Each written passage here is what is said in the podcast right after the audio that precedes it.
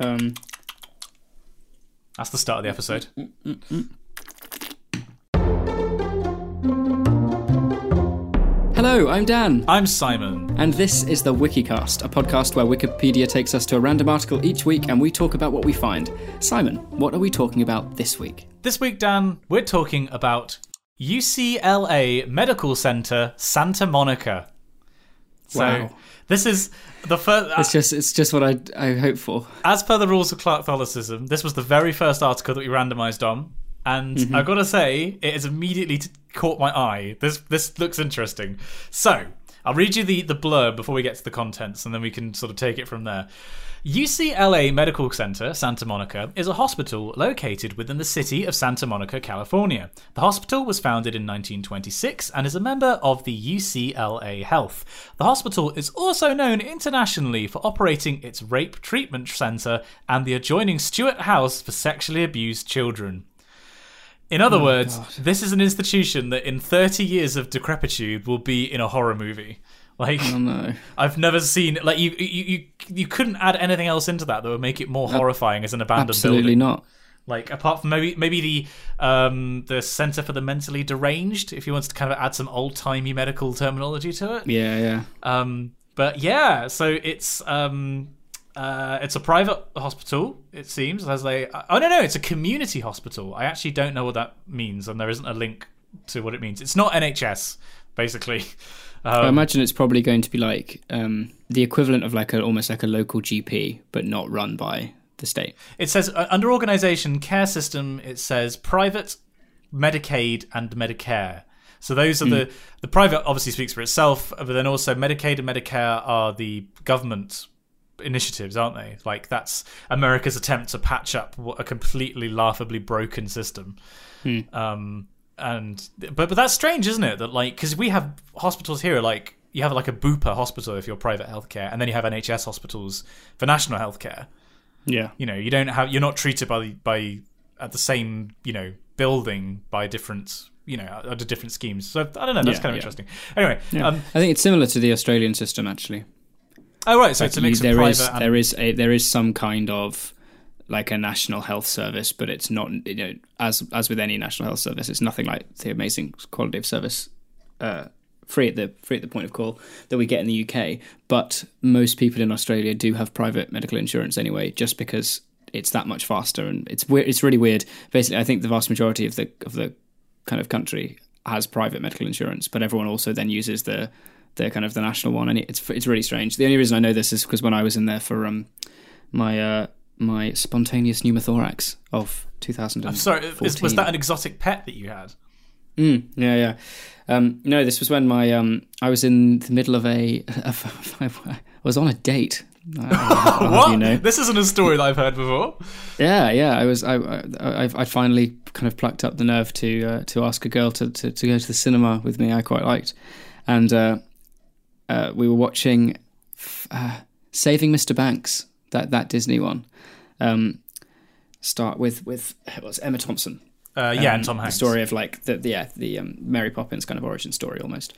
Um, and uh, we we kind of went through there, and we got about I'd say a third of the way through the film, and I had quite I started to get the feeling of like a stitch. Mm-hmm. I was like, oh, that's annoying, and it gradually kind of progressively got worse and worse. And she she was sitting next to me. Um, And I was like, ah, I just leant over and said, I'm just, I'm, I'll be back in a second. Um, I'm just going to go to the bathroom, you know, see in a sec. And she's like, yeah, okay, cool. So I went out, and in the space of time it took me to leave the cinema, walk to the bathroom. I was like, mm, yeah, there's definitely something else, actually. This isn't a stitch. This is really bad. So I went over to the, um, to the counter where you buy your tickets and your popcorn, and asked for a piece of paper. And I wrote down like my name, my address, my number, and my mum's number. And then, and passed then the family, out? And the family number. Yeah, basically the family number that Jesus. The family I was staying with. And um, and I passed out because it turns out my my right, so if you were looking at me, it would be your left, but my right lung, um, some of the air sacs in the top corner had had just burst, because they can do that, hence spontaneous. And my my lung had gone from the from a fully inflated size, which is, you know, fairly large. Lungs lungs are pretty big. Hmm. Um, to about the size of like my clenched fist. So uh, yeah, so I couldn't really uh, I couldn't really breathe. And I went to hospital.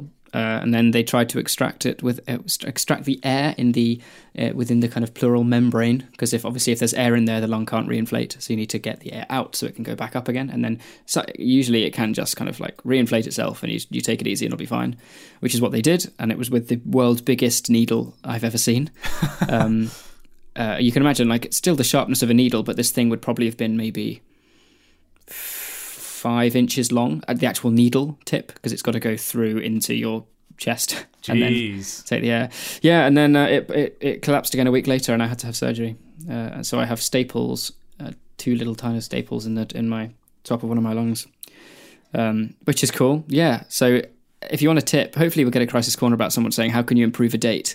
Um, make your lung collapse." Because she sent me a message that night saying, "Hey, I'm really." Um, I don't know what happened. I'm sorry if you didn't have a good time. Um, it would have been still really nice to talk to you, and like you could have explained why you didn't want to stay.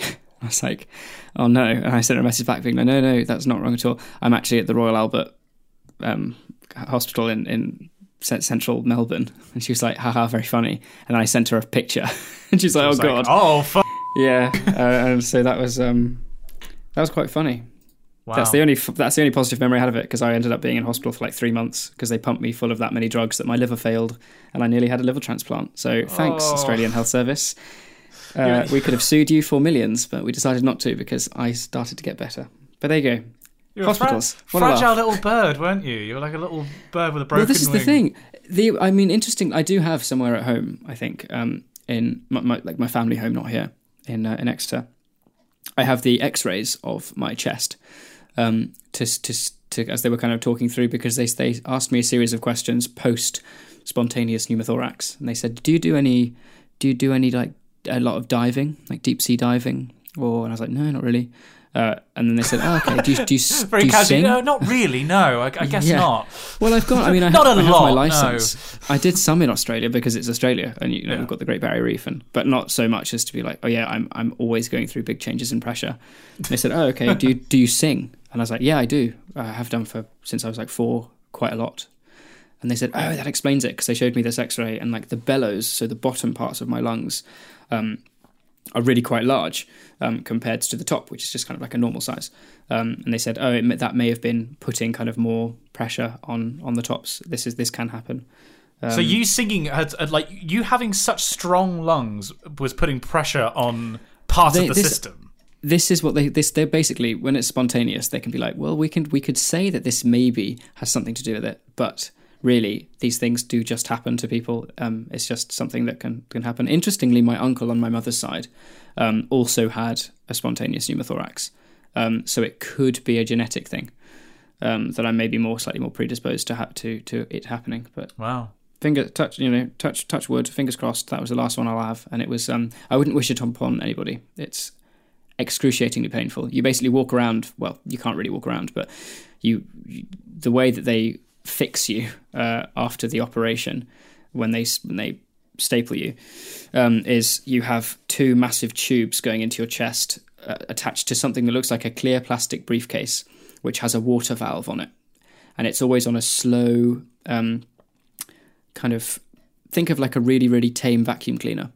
And it's gradually sucking air out of your chest, so the lung has time to reinflate, um, but you have to have that for, for ages, and they have to they make you like cough as like a uh, an exercise to do every day to make sure that, because you're sitting so still and breathing so lightly, it's really easy to get like pneumonia. Um, so you have to go through all these things, and you can imagine trying when you cough, your chest spasms, and when you've got two basically hose pipes going on in between each rib, um, it's excruciating. Yeah, it doesn't, um, it doesn't sound like like fun. No, no. That's why when we've seen, I th- you you would have seen them before, like when we've gone swimming and stuff. I have two. I have a scar on my back, which is where they put the like the drip that kind of goes near your spine and then drips through your to numb basically everything in your torso, mm. um, and then the actual two scars on my chest uh, where the tubes were. And they had to go through, so actually, fun fact, before we move on from Dan's horrifical, horrific um, uh, medical story, the way that they put um, the the tubes through into your chest as part of the draining and the getting getting excess liquid or um, or air out of your chest um, is they have to go in, bet- go in between your ribs, and the all the kind of nerve endings to feel touch on your chest are basically attached to your ribs, slightly under. Um so when they shoved those through on mine, obviously because I'm a smaller smaller person and these these tubes are quite large, they just ripped through a load of those nerves under my ribs, which doesn't cause any pain. Ooh. But it means that I now have a patch on my chest where I can't feel anything. Is that is that just your heart? No. Yeah, basically. Yeah. Um, no, it's really weird though. But like, if if I run my finger across my chest, obviously I can feel it because it's my finger. But if somebody else were to do that, yeah, ooh, raunchy. Then um, you uh, then yeah, there'll be a patch of, I can basically kind of draw an outline as to where I can't feel. If there's like a, they're putting an ice cube and they're like, you feel that? Like, no. No, no, no, definitely. Yeah. Well, that goes to show it. We're forty episodes into this ser- series. We've we've been doing this for over a year, mm-hmm. and we're still learning things about each other. Still learning things that. about Dan.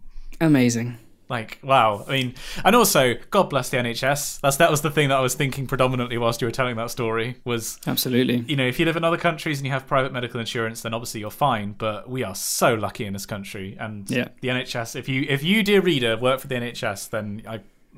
salute you because you're doing. Or if you know anybody who does, yeah. Or if you know anybody who's thinking about wanting to go into working in the N H S, which is you, about as kind of alluring as going into. Who knows yeah. someone else who's thinking about going into the N H S, or yeah. if you know someone.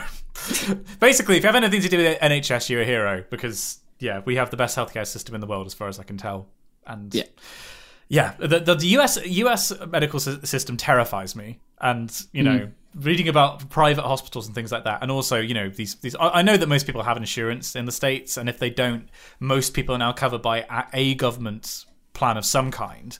But you yeah. still have to pay money at some point. Still have to pay money at point of use that can be tens of thousands of dollars for even relatively simple things, like yeah. the idea or even like ambulances.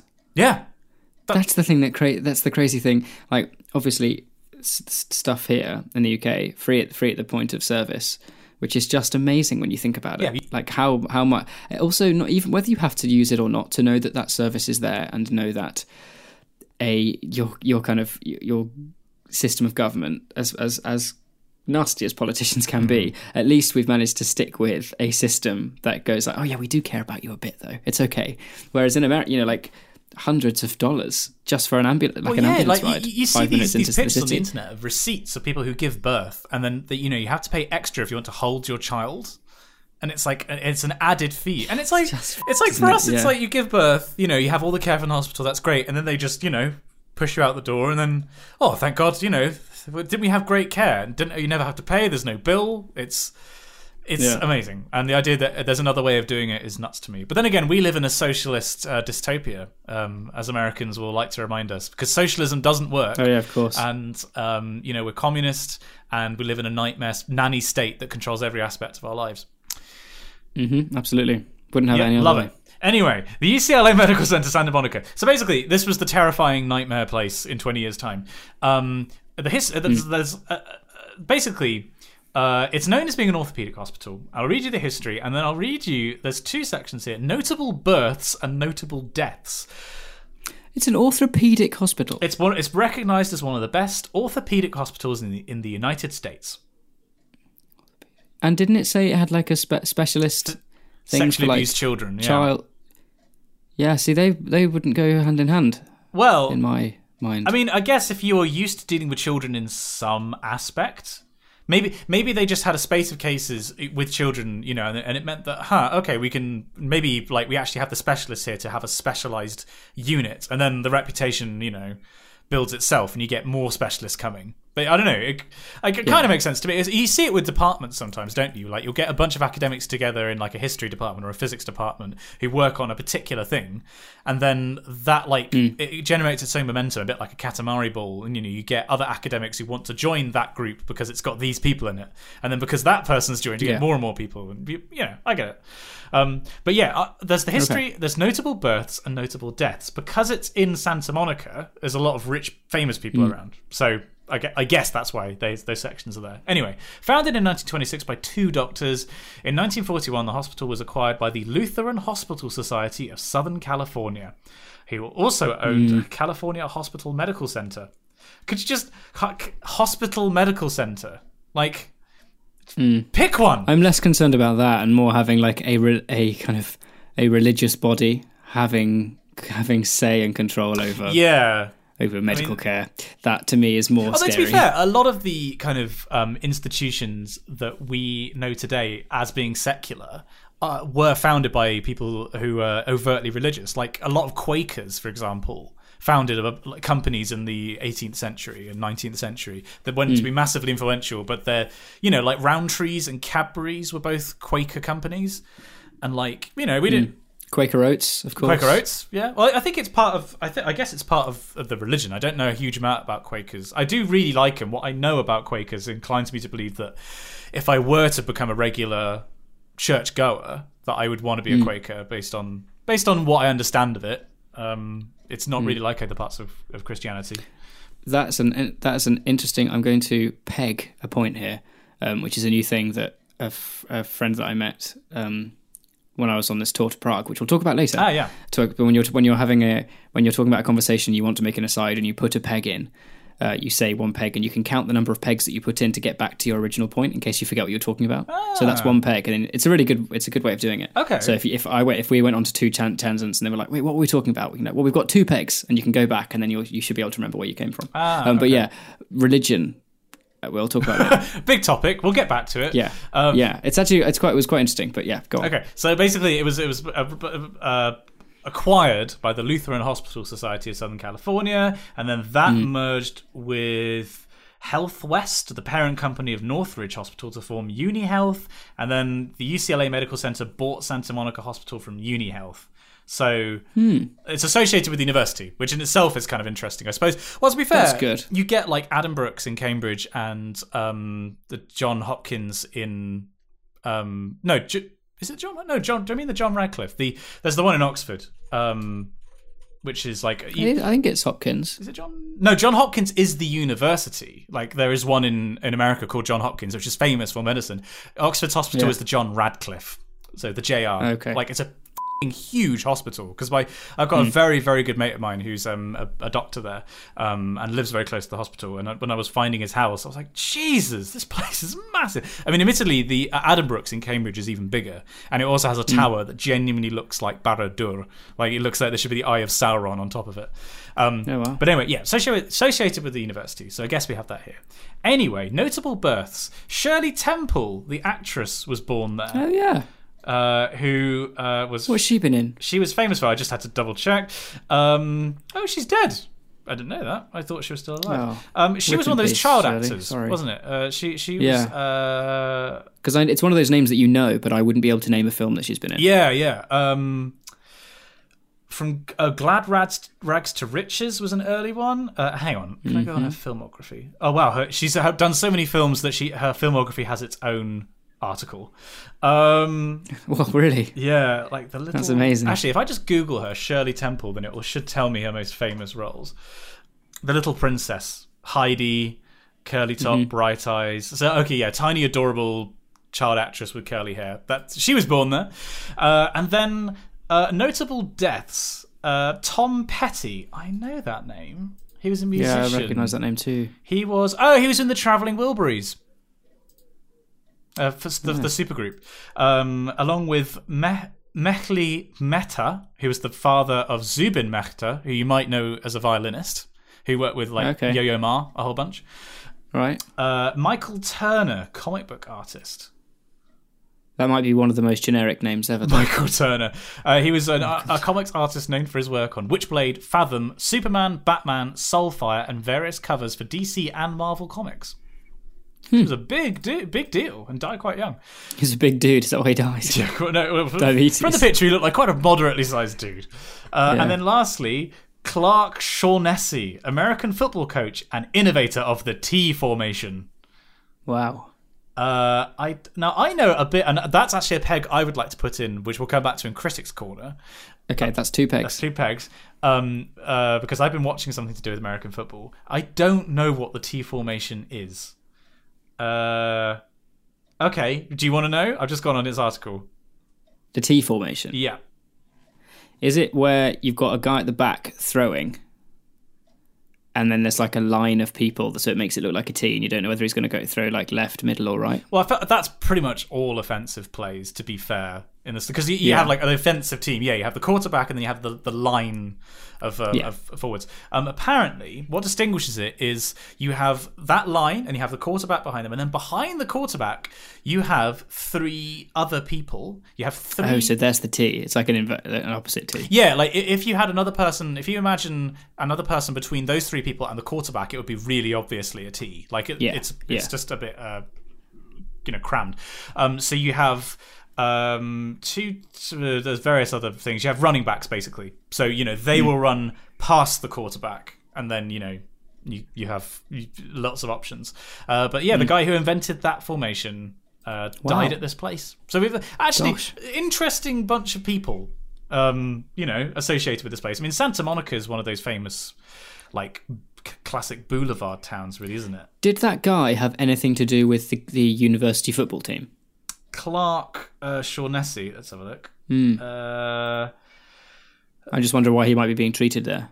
Uh, okay, he had head coaching positions at Tulane University, L- Loy- L- L- why can't I say that? Loy- Loyola, Loyola, Loyola. I literally can't say that word. L O Y O L A. L O Y O L A. Loyola. Loyola, L- Loyola, I guess. Loyola yeah. University, Loyola. uh, New Orleans, University of Chicago, Stanford, Maryland, Pittsburgh, Hawaii, and oh, he was in the National Football League with the L A Rams. So that may well oh. be why he was. That might be his tie-in then. Yeah, because yeah, Santa Monica. I'm not. I've been to California twice, and mm-hmm. it's. I've not done Los Angeles properly, and it, this is yeah. Santa Monica is one of the, the counties in um sorry districts in like. The, the L A area, isn't it? Yes. Yeah. Oh, okay. Yes. yes. Yeah. It's bordered on three sides by L A. I mean, it's one of those like it's it's like where Gold Beach and stuff is, isn't it? It's it's the kind of place that G T A is based on, pretty much. Right. Oh, okay. Um. Oh, yeah. There is a picture here, and I'm pretty sure that is literally the inspiration for the pier in G T A five. Strong. Okay. Cool. But um. Yeah. No, I've not been to um to L A. Have you? Have you been to California? No. I think I have. I think I went when I was, I would have been, I would have just turned three, I think, so it doesn't really count. But we went to Florida, um, and then I think we went to some other places as well. But I don't really remember. Well, obviously I don't remember. But hmm. yeah. Like, to all intents and purposes, no, I've never been to America because I can't really remember it. I mean, if it- But I went, I think Dad had like a, it was really weird. It was like, apparently it was super last minute and like, ah, f- it, let's just go. And we went to Disneyland, I think, because he, I think he got like a, a decent bonus for the year. Um, and they just, you know, I was only very young, so like, you know, young family, oh, he'll love it. And apparently I did, I had a blast. Um, I've ne- but, uh, no, yeah. I've never been to Disneyland. It's one of those places where I've definitely missed the boat in terms of age. Like either oh, I will, I still desperately want to go purely because I want to, I want to go to the Harry Potter uh, section, and I will, uh... I will just do everything. I, I will put aside a couple of hundred dollars. And just go mental. Because, like, that, that's the two ages, isn't it? You do, you go when you're either really small or when you're a man-child and you're still interested mm-hmm. in the stuff and you now have the disposable income for it. Or, instead of man-child, somebody who will remain nameless uh, addressed me as man-cub the other day um, from Jungle Book. And part of me wanted to query it and the other part absolutely loved it because it's pretty fitting, well, really. Man-cub, I feel like, is apt. I quite like, like yeah. It's better than my. Uh, I have a friend of mine who's very tall, very big guy, who, who refers to people under the, about five foot guys under about five foot ten as manlets. Yeah, uh, which I, I quite like myself. But man, see, I like manlet. We used to we used to go manlet spotting in pubs. There were um, quite a few in Exeter. In Exeter, yeah, and um, a true manlet needs to be.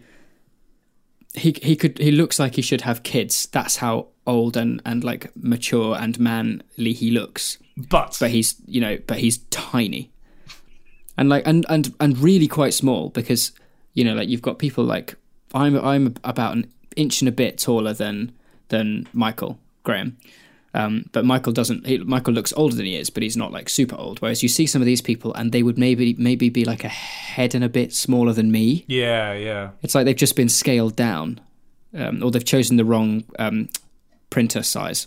Before you've printed a document, you know, like if you're wanting to print on A four and you actually accidentally print it on A five on A four paper, Um, but uh, how do we... Sorry, we've gone down... Uh, as exactly as you said, we've gone down a bunch of tangents. What was the peg that you wanted to return to? So at some point I said I wanted to return to religion. Ah, oh yeah, that light topic, yes. Yeah, and then you put a peg in as well. But I want to come back to that in Critics' Corner.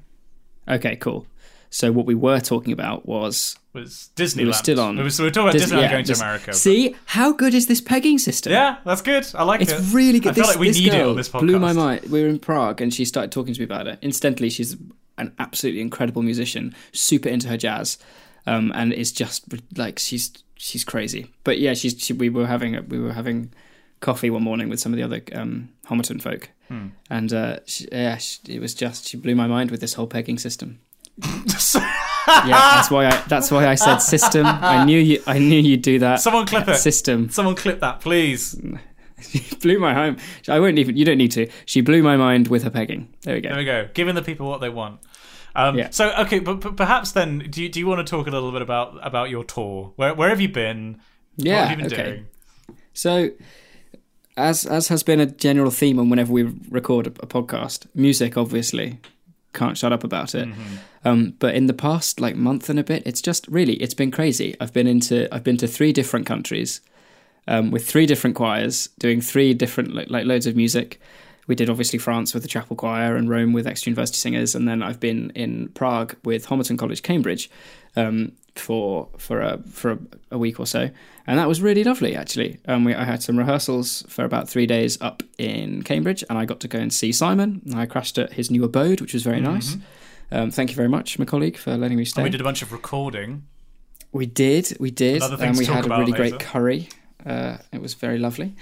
Um, and then I was up in I was in Cambridge kind of during the days to do rehearsals, and I had an afternoon free to kind of wander around, which was amazing. It's a beautiful, beautiful city. I desperately want to go back.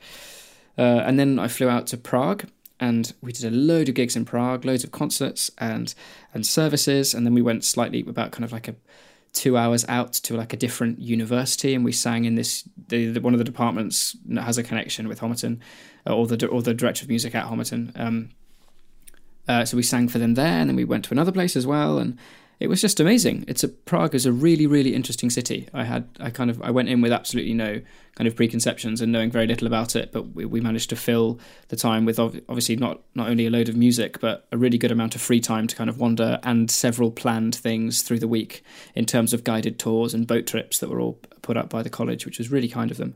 Um, But yeah, it was amazing. I met some really cool people. I got along like an absolute house on fire with, um, oh no, I believe his name is it's Christopher Bukowski. Oh, okay. Um, uh, he uh, he is the organ scholar. He was at Wakefield Cathedral, and he's now the organ scholar at Homerton, and he is brilliant. Uh, both him and I, I think he was quite glad to find another person who was as obsessed with with sacred music and and you know everything that goes along with it, buildings and the organs and everything.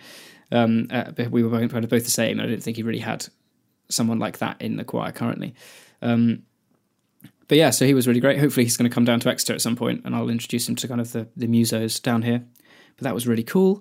Sang in some amazing places. Um, if you're not following me on Instagram, Dan Moore, you can see some of the photos that I took there. There'll be a um, link in the show notes. It was really, really cool. The the people were great. Um, I've, I've made some really, really kind of fast friends. Uh, hopefully I'll... when I go back up to Cambridge at some point, just to have an actual like a visit visit go there for for work, not pleasure. um but uh yeah it was just it was a it was an absolute I have to say Prague, um, Prague and, is one of the cities that I've always wanted to go to, and the idea of going there and singing, well, doing one of the things that we love doing most in the world is just, you know, you've won. Mm. that, that is the best single way to travel. Yeah, it was just super cool. We managed to sing in So within the walls of Prague Castle, which is this, um, which is a really kind of spectacular building that sits quite high up on a hill, um, very, very large hill. I'm kind of underselling it. It's more of a kind of small mountain, I guess.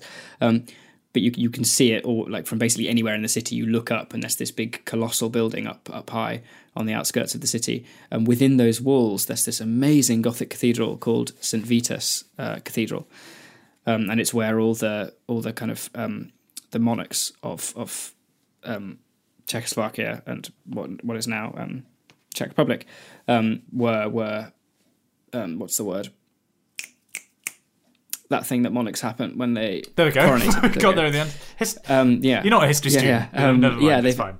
It's a yeah, I know. Um, It was, yeah, it was just an amazing place with the most stunning, I think it's the, the most incredible stained glass windows I've ever seen. And obviously with, with singing choral music quite a bit, you go to quite a lot of buildings that quite like no, stained yes, glass yeah. windows.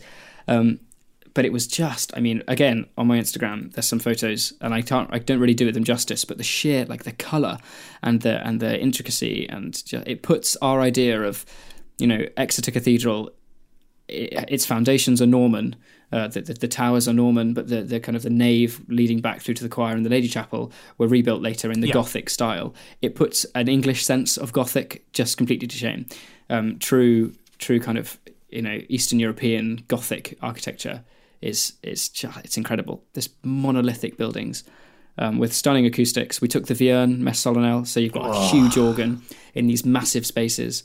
Um, it was it was kind of yeah, it was just amazing. Really had an amazing time. And I had, which maybe I'll talk about later, or depending on what we talk about now, I might allude to it. Um, uh, the reason that I managed to go is, is Hugo, who a lot of you will know from the po- on the podcast. Uh, He's at the chapel in the chapel choir in Exeter with me. Um, he plays in a band called Grand Canoe. They're really good. Go and check them out. One of the band members uh, called Noah is at Homerton in the choir. So I he was kind of I kind of knew him, and, and Hugo spoke to Noah and managed to swing it that I could go. Hugo was meant to come along as well, but it turns out he couldn't make it, and the bass spot had already been filled, which was sad. But um, yeah, I had this conversation with Noah, and Noah's very um, he's a very very religious individual, powerfully oh. so. Um, and quite, I'm going to use the word evangelical, and that doesn't really do it justice, but it's more, you know, he he knows his Bible inside out, and he's just, a, he's a fascinating person to talk to, and I had some really, really interesting conversations about kind of what my idea of of kind of faith is, and how previously, I think we've spoken about this in, in episodes many, many moons ago, about how if I, if if someone was to, was to ever ask me about what my idea of of of kind of faith and religion would be, I'd be hesitant to use those two words. I would usually say, oh, I think I'm quite a spiritual person, and that mm. I, w- I, I believe that there probably is something greater, but I don't want to give it a name, and I don't necessarily want to call it a God and say that I'm a Christian, and, you know, all of these things. But I had some amazing conversations with him about his relationship with God and what, what his God means to him, um, usually kind of on an evening after we've been singing a load of music, just in the dark in, in the hotel room. Um And I came away from it, and I, I, I feel so lucky to have had those conversations, because it's really kind of quite profoundly affected my kind of my views of faith and Christianity, and certainly from a musical perspective. He's at Cambridge doing reading music, mm. um, and we had some really interesting conversations about what it means to sing sacred music and what sacred music is to him, and how do you talk about the differences between, you know, singing something like the Vierne and then singing something like, you know, early early kind of Palestrina, and then singing something super modern. We actually took a piece called by uh, somebody Graves called Surely He Hath Borne Our Griefs, which is super, super contemporary, modern, really poly, polyrhythmic and just stupidly hard. Yeah, I think we talked um, about this when you were here. Yes, I remember. Yeah. Um, it's it was it's it's probably been one of the, the most quirky pieces I've ever sung. It turned out in the end, when you kind of got an idea of how it worked, uh, it wasn't too difficult, mm. but it's really, really strange. I'll try, I've, there's a recording that I'll put, I'll send Simon, we'll put in the show notes so you can have a listen, um, but it's just really bizarre and not really anything like I sing. But talking about how all of these things, because they're based on um, sacred texts, what place they have in um, within kind of within worship, and what they mean to you as a singer while you're singing them. Um, And yeah, I basically walked away from this this this tour with a kind of real sense of, wow, I've read some, I've met some amazing people, I've sung in some amazing places, and I've had some amazing conversations, some of which were musical, some of which were just kind of like personal, and some were like these conversations I've had with Noah, profoundly kind of affecting me uh, on a like religious level. Um, so it kind of ticked all the boxes, really. I feel very changed. Um, having coming back from that tour. Yeah, I mean, it's it, you basically, as you say, t- ticking all the boxes in ways that you could mm. be transformed by a, you know, it's it's being exposed to new people, new places, new ideas. Um, yeah, absolutely. You know. Which is so important. I mean, I'm oh, not, yeah. you know, I think we always, we, we like to think that we have a really, really kind of solid grasp on who we are and what we believe in, and, and what makes us us. But I think the best part of that is is acknowledging all of those things, but fundamentally also accepting that all of these things are changing all the time, and they change through experience and through learning new things. And this this this trip to Prague and coming back has, has been an amazing example of that. I think I've changed a great deal as a person. And it's the, one of the first times where I've been acutely aware of it. Mm. When I was flying back and I came back and I was, I was at home for about a day up in Oxford, and then I came back down to Exeter. And I think I've been spent quite a lot of time on my own, just with my own thoughts and kind of reflecting on on what the tour was and, and the conversations I've had. And I can really feel in my kind of headspace and, and the experiences I've had there, um, that a lot has changed within me. And it's, and it, quite and cool. It's a very unusual thing to be aware of. Holy shit, I've, I'm changing. You know, it's mm. it's it's almost like um how uh, you know I'm currently um losing weight, for example, and you know mm. it's very rare that you look at yourself and you're like, I'm I'm lighter. Like, you know, it's mm. it's the kind of thing that happens gradually over weeks and months, and you know when you when you look back, you realise how much you've changed. But in the moment, you never seem to realise because it's so gradual. But that's very interesting. I mean, it'd be it'd be really interesting to sort of, you know, properly catch up with you about that kind of thing the next time when oh I don't I don't know when we're next going to be in the same physical place. Actually, I'm sure when we do, there will be a I'll I'll probably go in depth about a the trip and the conversations, but very specifically these conversations that I had with Noah. Mm. Um, because it has really quite profoundly kind of affected my view and opinion on so many things, but very specifically um, uh, kind of religion and, and faith and what I th- what I thought it meant and what I was worried of it meaning and what it is now. Uh, they're very, very different things. And I think that's why I wanted to make a deliberate point of talking about it, because as you just said, it's very rare when you really, you acutely feel that in such a short amount of time, you feel a change, um, not something in kind of like, oh, my favourite colour was red, but now it is blue. more just, more just kind of so many th- from one kind of conversation or one continued f- fluid conversation that ha- happened over the course of about a week. How much that's the kind of like dropping a pebble into a pond and all the ripples kind of reverberating out into everything else that I I, I think and do and am. Um, how much that's it's changed. It was, yeah, I feel incredibly lucky, not only just to have gone on the tour and met amazing people, mm. but but been party to, for, to to those kind of conversations.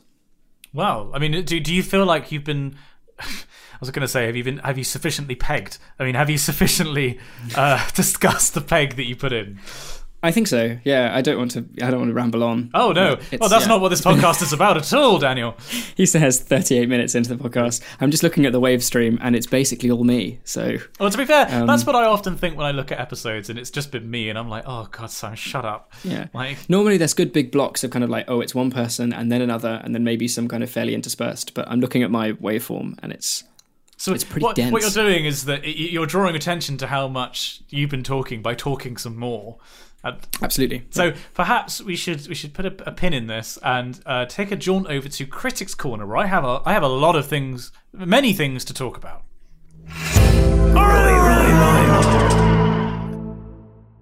So, Daniel, in Critics Corner, I offered choice. There are three things I want to talk about. I want to ho- wholeheartedly recommend something, partially okay. recommend something, and then warn other people to stay away from something that we have now both watched.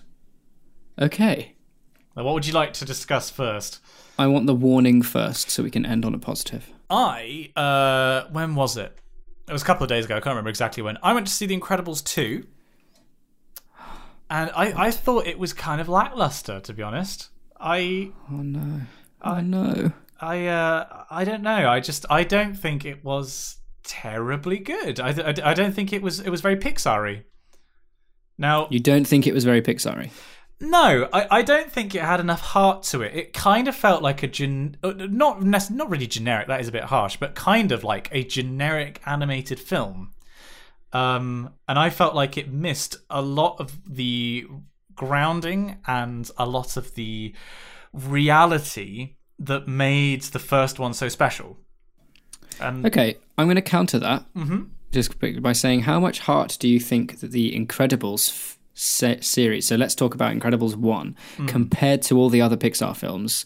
How much heart do you think that has? Because I would say, talking about that classic sense of Pixar heart, Incredibles probably has the least amount of that, see, because I don't think that's what it's about. So I think I think the original Incredibles is a very um, re- it's not um, a kind of a fantastical film in the same sense as like Finding Nemo or Toy Story is, but it's mm-hmm. it's it's. Uh, I'm going to say the line that Carrie Fisher says. It's actually a film about family. It's a, it's a film mm. that has really quite deep, resonant things, and you have really powerful moments in it, like when uh, Mister Incredible has rescued everybody and he wants the family to get away, and he just like grabs Helen and is like, I can't lose you again. Mm. And, you know, and you, you actually have those sense of the very d- deep, well-rounded characters, and I think The Incredibles two has that too. I think it does that very well. Yep, what I, I f- what I felt it lacked was that kind of really hu- the, a human dilemma. Hey, Editing Simon here. Quick heads up, if you'd rather avoid spoilers for The Incredibles two, then skip to forty-five minutes on the dot. And don't say this time that I didn't warn you.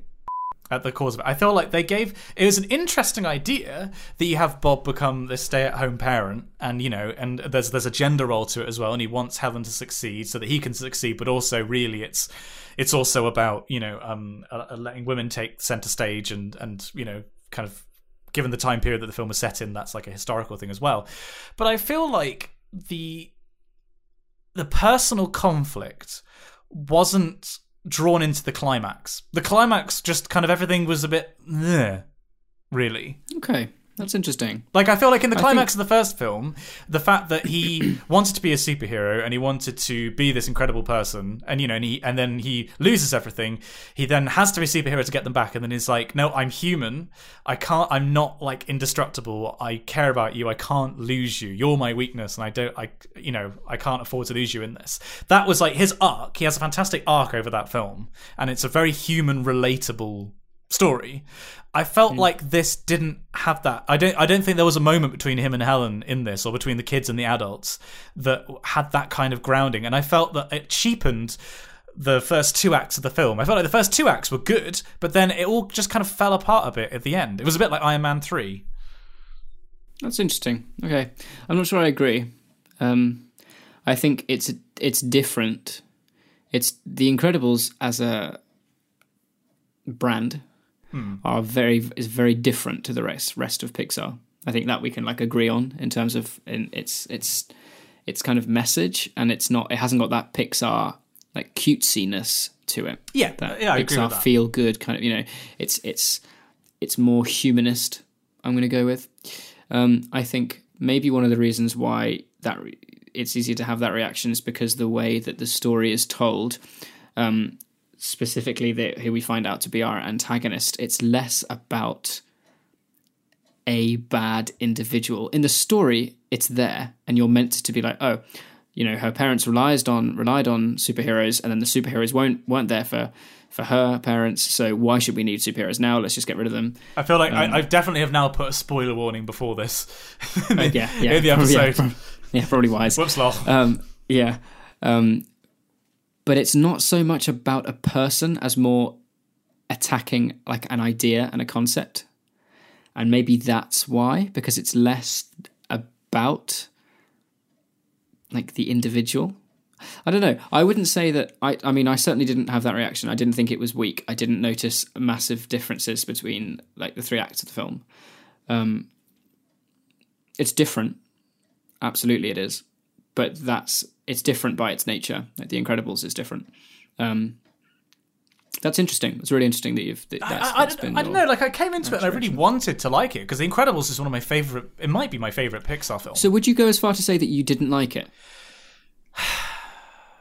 Because I think if... I don't think I don't think you didn't like it. That's the thing. I, I felt disappointed by it. I felt like it, there was the potential. Like I say, I think the first two acts were great. I think the way it set things up was great. It then just didn't... It didn't capitalize on what it had built. And I don't think it did a good job.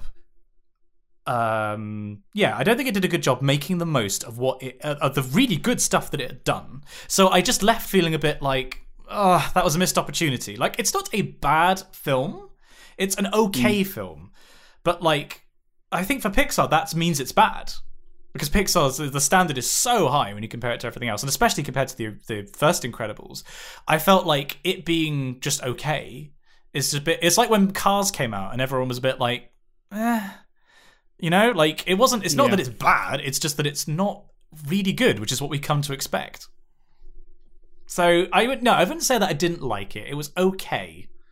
Uh, yeah. It wasn't like when I went to see The Last Jedi and I was like, which was also, I've gone in and I felt like this was a missed opportunity. There was some interesting stuff, but they, they ruined, they didn't ruin it, but like, you know, they, they screwed up. I felt like this, this, this wasn't full Last Jedi. This was maybe three quarters Last Jedi, but it hasn't like irreparably damaged the brand. So it's not that bad. Okay. But yeah, I don't know. That's, I, I, I just, yeah, I felt like it could have been so much more. And I felt like that. Yeah, I just, just uh, I was a bit disappointed by it. Okay, that's fair enough. So, on happier news, the thing that I wanted to wholeheartedly, wholeheartedly recommend is something that I believe Taha recommended, and I don't know if you've seen it yet, mm. um, which is The Good Place on Netflix. I think you're right. I think he did recommend that, and no, I haven't seen anything. Now, I... Basically, I, I don't know about you, but I view Netflix, because I think I mentioned a couple of episodes ago, I've been trying to make more of my Netflix subscription. Like, I felt yeah. like I wasn't really getting value for money, and I definitely feel like I am now. I've been watching a lot. And um, this has been on my list for ages. Taha recommended it, and it it's a twenty-minute slot. And I break up what I watch, like, I, as in, like, mentally, I categorize stuff by the length. So I have mm. like there's a there's the oh it's one of the twenty minute shows I could watch, or one of the hour shows I could watch, um, and like the twenty minute slot is probably my favorite because it's stuff like Community, it's stuff like The Simpsons.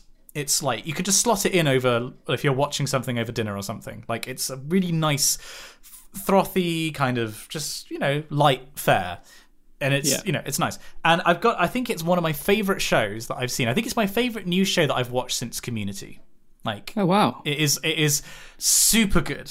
Um, okay. So the basic premise of it, for those readers uh, um, who, who might not know, is that uh, Eleanor Shellstrop is dead and wakes up, and she's informed that she's dead, and she's in the good place, and that there's basically a good place and a bad place, and that all religions got some bits of the afterlife right, but no one got it exactly right. Um, and so she's part of this neighborhood with a few hundred people, which is tailor-made to be perfect for those people, and Um, uh, you know, she goes along, she learns about everything, she meets her soulmate, because everyone has a soulmate in, in the good place, and then it turns out that she shouldn't be there, she's an awful, awful human being, and she's there by an administrative mistake. But she doesn't let the authorities know that, and so she tries to become a good person by taking philosophy lessons and sort of life experiences with her soulmate, who is a philosophy professor on Earth when he was alive. Um... And, um, yeah, just tries to become a good person whilst trying to kind of keep the authorities at bay. And this already sounds quite up my street. It is so good. Like, it's so... It's in the same way as Community. It is written in a very intelligent way. Um, it is a great introduction to um, a lot of moral philosophy. Um, you know, mm-hmm. it's it's it's it like basically ethics. Yeah, it's ba- it's basically a show about ethics, and mm. it's you know that they've actually made that in funny and interesting and engaging, and um. It's it's just so well done, and I've I've now watched everything. I've watched both seasons in like a week. Um, oh, well done. And uh, I now How cannot many episodes wait. per season? I think it's thirteen. Okay. So you can you can go through it quite a clip, and there's a new season coming out in about a month. I think it's just over a month. Um, and honestly, I I've loved it. I got Pixel Girl to watch the the. I think the pilot is one of the strongest pilots I've ever seen of a show. You're just so immediately like I. Yeah. I need to keep watching. Um, I absolutely give the pilot a go. It's twenty minutes. It's it's think Community in your head in terms of smart, but also light and kind of like everything's lit like an American sitcom. So it's like you don't feel like there's a huge amount of peril, you know. Mm. Um, it's just really good. Taha, if you're listening to this, mate, you were so right. I should have listened to you earlier. I might watch that before bed. Honestly, if do it's it. only twenty minutes long. Yeah. Honestly, and I'd, um, I'd be super interested to hear what you hear what you make of it, because I oh, love it. I'm excited. It. That sounds really good. Now, I the... mean, this is a this is a dangerous time for me. I will watch the pilot, and then I will not watch anything until my exams are my exams are done. Oh, this, I, haven't, I don't think we've mentioned it on the podcast yet, but as a brief aside, um, I was really ill in January. Um, so the two exams that I had in January are now in August. I still haven't been given a timetable, hilariously. So they're going to be somewhere between the thirteenth and I think like the seventeenth. Um, but I've basically been living each of my days in the library, studying and having a blast. But yeah, tw- I'll, I'll I'll watch the pilot tonight, and we will touch base next week. Do yeah. Well, um, I, I think it'd be an see. ideal like lunchtime break thing as well. Like if you're in the library, you've got your packed lunch or your Pret or whatever, and you just want to watch something on your phone or something. It, it'd be mm-hmm. ideal for that. Okay. Um, now, before I go on to my third item, and I've just mm-hmm. I, I do what you did and talk for however long it is in a single go. Um, do you have anything that you'd like to criticise and bring to the table? Do I have anything? Yeah. Well, I mentioned to you just before we started recording, I've been watching some stuff on the uh, Bon Appetit. Ah, yes, uh, yeah. channel on YouTube, which is kind of like a more serious uh, sorted food for America um, as a whole. But there are some aspects of, of the Bon Appetit thing that's actually quite funny, one of which is the um, It's Alive series. Um, now, I'm going to look up the name of the guy who does this because he's actually really hilarious. Bon Appetit, uh, It's Alive.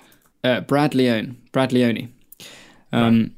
He is hilariously funny. He's from like the Bronx. I think we tried to pin down the accent. I was trying to describe it to Simon. I think that's accurate. It's the hey, um, hey, I'm he, walking here kind of. Yeah, accent. he's just he's he's really really or kind of almost like a, like a Long Island accent. Right. Okay. Um, the kind of accent almost like Peter Griffin. That oh, okay. kind of that kind of an accent, um, like Philly or like you know that kind of a thing. Hmm. I'm going to go with Philly, as in like Philadelphia. Okay. Um, but but yeah, he's just really he's really really funny, and the way the the the, the actual the production elements of the, of the videos are fantastic. The editing's hilarious, and it's a combination of his hosting and uh, and the editing. It's really really great. So I'm going to send Simon what I think is like a really good example of like one where you get like a really good taste for the humor and the ed- ed- editing. Um, but like, for instance, if you put it into Google, it's um, Brad makes sauerkraut. Uh, he makes salt from scratch. Uh, he makes beet kvass. Um, he makes miso paste, um, uh, cultured butter, um, fermented hot sauce. Like it's really interesting. And the whole, the whole idea of this It's Alive one is focusing on foods that are fermented um, and that kind of that process.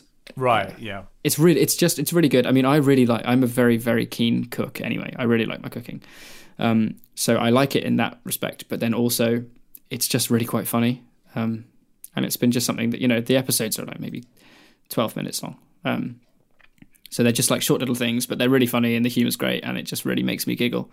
Um, so yeah, I would give that a go. Give it a, give it a watch. I shall put it in the show notes. Mm-hmm. And um, so then the third thing that I'd like to bring up now, this is this is a it's got a, an asterisk associated with it and an obelisk. Okay. Um, okay. So I really quite like American football. Like I've been getting into it. I've been to see it live at Wembley, and I've, we've we've watched the Super Bowl, of course. We have indeed. Uh, when is the Super Bowl? Uh, it has already happened this year. Yeah. What time of year is it though? Is my um, isn't it early like in the year? February eighth. Uh, hang on. Da, da, da, da, da, da, da, da.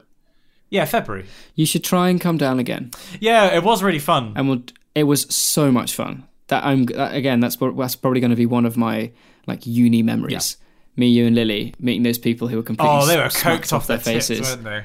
Yeah, hilariously. But it was just really great because I'd never watched a game before. Yeah, um, so I was, I was like explaining had, the rules. You know, we had we quite a lot of we had quite a lot of beer throughout the night, and they were streaming it live, so it was just getting later and later and, into the. You know, and it was one of the morning. most remarkable games in the history of the sport, and yet we were too drunk to really appreciate what was going on. I was like, "Wait a minute, they won!" Yeah. Like, it's perfect though because you you had to explain the rules like a couple of times, but because this this the pace of play is like it's very slow. It's yeah, yeah well, like the actual the play itself is incredibly fast, but then they all, all the kind of the re, it's the perfect. kind of drinking yeah. sport because you all you have to do is kind of dedicate maybe a maximum of sixty seconds and then they'll stop and you'll have some conversation and they'll like reset or whatever um but yeah it was really it was really good. I had a really good time. I definitely I I, I just wanted to know because I will I'll definitely go and see it up at um up at the Ram, which is the the, the bar at uni. um yeah So, yeah, it was great. So basically, Sorry, I, I, I've been I, I've been interested in it in a while, and I've kind of been looking for something to give me a bit, because no, I know the rules. I know how a game is played, and I'm looking forward to kind of. Apparently, the B B C um, on iPlayer have like two shows a week when the season's happening, like kind of wrapping up what's been going on. But I wanted something that gave me a bit more of, I guess, a cultural background. And um, there's yeah. a show on Netflix called Last Chance U, which is about these kids from really difficult backgrounds who have been given one last chance to make it in, in life by going to a community college or going to, going to a college and um, playing football. So Basically, yeah. it, it's they take a team that was right at the bottom of the pile, and a, it, I'm watching season three. For some reason, Netflix started me on season three, and um, a coach has come in from, in this case, Compton. It's like a really rough area, and it's like dragging the club up. And so you kind of learn about how the game is played between colleges and like kind of what those that set of rules is like. And the culture, yeah. I guess. And, and, and the culture and you know, how people view it and everything like that. But then you also get the stories of these individual kids and the, where they've come from and where they're trying to get to. And it's not just mm-hmm. football. It's also um, uh, like academics. They have to actually graduate from college in order to potentially get a scholarship to a university. Um, so yeah. you have all these kind of different elements that draw you in, and in any given episode you've got that sporting, personal, kind of the social and economic aspect to it that might interest you, um and they're really really well made. Like, as a documentary series, the production value is really tip top, um and that's an hour long per episode, so it's like it's kind of a feature thing to watch in the evening. But I've been really really enjoying it. Like, it's it's been a fascinating insight into we don't really have anything like that in the U K in terms of like sport culture at school, you know, like high school level. Like, I guess at uni, the only comparable thing I can think of is rugby, like at university level, like the the Bucks mm. tournament. And cricket too, I think. That's it's probably true of, of the kind of the, the, the private, like the public school. Uh, this is the stupid thing. So public school in England means private. Yeah. Um, it's not like a like a state school or comprehensive, um, but having speaking as like my, my two younger brothers are at a public school in Oxford, um, they like cricket inter inter school cricket and uh, and rugby is yeah. huge. Um, it's really like this this this it's a massive it's a big deal. Um, not only do the sports kind of go kind of they go rugby and and, and cricket go hand in hand with with a kind of like a, a, a kind of a middle classy um, certainly at school um, a vibe. But the, the, the, the level of competition between um, between the schools is, is, is huge. I guess for for for universities in the U K, rugby and cricket you've mentioned, but I think probably rowing is the other one we've overlooked well, from a U K I mean, perspective. Yeah and no. I mean, th- there's so few universities that do it to a high level. Like, I mean, obviously you've got Oxbridge, you've got Exeter, you've got uh, I think some of the London ones are particularly good, but like. It's not as developed a league, and there's not as much money. There's not as much money, and it doesn't get the kind of attendance. Like, when Exeter played a big game, it was, you know, they filled a huge stadium when they were doing it. You don't really yeah. get that with with with rowing. You do get it a bit with cricket, like when when varsity happens, there's a big thing. But like in yeah, terms true. of like a league, I feel like rugby, probably football as well, depending on where in the U K you are, um, but like yeah. it's just, you know, we don't really have the kind of thing that brings in. They have their own custom, um, it's just their stadium kind of thing, and they, you know, they have their own yeah, building true. on campus just for the the football team, and um, yeah, it's just a totally different culture, and it's been a, I've, I've been really, really enjoying um, just immersing myself in it. And so if you're, if you're interested in football, cool. if you're interested in those kind of like progression stories of started from the bottom, now we here kind of thing. Um, yeah. Yeah, I'd, I'd really recommend it. I think it's really good. Oh, cool. Okay. So what was that called? That was Last Chance U. Right. And uh, yeah, I've been making the most of my Netflix subscription. I've, I don't even know how many hours of Netflix I've watched this month, but it's it's a lot. I finished. Uh, I finally finished Mad Men on my Mad Men on my train down to Exeter from, from Oxford. Oh, then, um, how many seasons and how many episodes per season is that? Oh God, let's check. There are seven seasons, and each episode, each season has thirteen, with the exception of the final season, which has fourteen, and each episode goes for about, I think from memory, it's about forty-five minutes. Jeez, that's that's that's a lot. Yeah, yeah. To be fair, I mean, I I I I've been binging. I've been watching them for watching the series for ages, but I I've been meaning to watch the last, like, I think it was the last five episodes. Um, and it's a fairly lengthy journey down from you know from where I'm, I'm based in Oxford down to Exeter. Plus, I was in the car, so we took a scenic route and we stopped for lunch, so it take it took longer anyway. Mm. But um. Yeah, it was really cool. It ended really quite abruptly, actually. Um, it was fitting. Um, like, it made sense that way they, they wrapped it up. But um, it was really cool. Uh, yeah, it's been a good a good experience. It's been one of those shows that I've heard a lot about. Um, and, like, I know Michael is a big fan, isn't he, um, of Mad Men? But I think so. I don't know. It's never really... It's just never really appealed to me that much, if I'm honest. Well, this is the thing. It had never really appealed to me. And then I watched a couple of episodes and was like, actually... I quite like this. It's the same thing. Apparently Suits is meant to be really good. Now, I've tried Suits, and I have a problem with Suits, which is that, you know how... Uh, Suits is the law version of House, right? Like, you get right. this this complicated case, and you get these interpersonal dramas, and there's, like, a B-plot that's that's between those personal people. But at the end of the day, it's a medical problem, and there's a solution to it. Now, yeah. everyone knows a bit about the human body. And so, you know, you can kind of follow what's going on. And, like, yeah. then to say, wait a minute, if it's not with his kidneys, then it might be with his butt or something like that. You know, like, and, and then you're like, oh, I hadn't thought about that. Like, you know, the, the yeah. Simpsons make sense. Um, the problem with Suits is it does that, but with the law. And mm. I don't know anything about U S law. I know, I know barely anything about U K law. And I feel mm. like that's true for most people. I feel like a lot of people watch House... And yeah, they do know about the human body and, like, you know, they know a bit. But at the end of the day, they want to watch it because they want to be impressed by someone who's smart. And I, my problem with Suits is that it's that, but I have no knowledge to compare how smart these people are with, you yeah. know? I think also because it's coming from... It's it's kind of subject matter, matter, matter God, matter. Subject, subject massacre. matter. Yeah, is is is is rooted in... When it's rooted in medicine or the body... It's immediately more accessible because we all have one of those. Yeah. And we all care about the one that we have. Whereas if it's law, it's slightly more niche. I guess the same argument can be made with, with, with Mad Men. You know, it's it's advertising. Yeah. Um, not everyone has, you know, I didn't have a, a, a particularly brilliant understanding of, of advertising in like the fifties, sixties and seventies, but that's less so the point. Have you watched any, just just as an aside, have you watched any Grey's Anatomy? No, I've not. And I love Scrubs. And I know that like they're, yeah. they're, they're very similar, they're quite similar shows, aren't they? Yeah, I mean, Scrubs is definitely overtly more humorous. Yeah. Grey's Anatomy is more of like a drama. It's got comedic moments, but it's definitely more of a drama, like to be taken seriously. Um, uh, I got into, I was watching that with the, the family I used to live with in Australia. Um, their eldest daughter is actually doing medicine. Hmm. Um, in fact, I think she she's, I think she either has graduated or will be graduating very soon. She's finally finished her, you know, like whatever it is, eight or nine years, solid slog. Um So congrats to her. But we, we would watch it, like we'd watch an episode every week um, as like a, with the family. Mm. And they're stu- like I don't, the number of Grey's Anatomy seasons and episodes, it's just ridiculous. Like it's it's like Friends level of there's twenty-five episodes in a season and there's four hundred sixty-five seasons. Like it's just crazy, crazy numbers.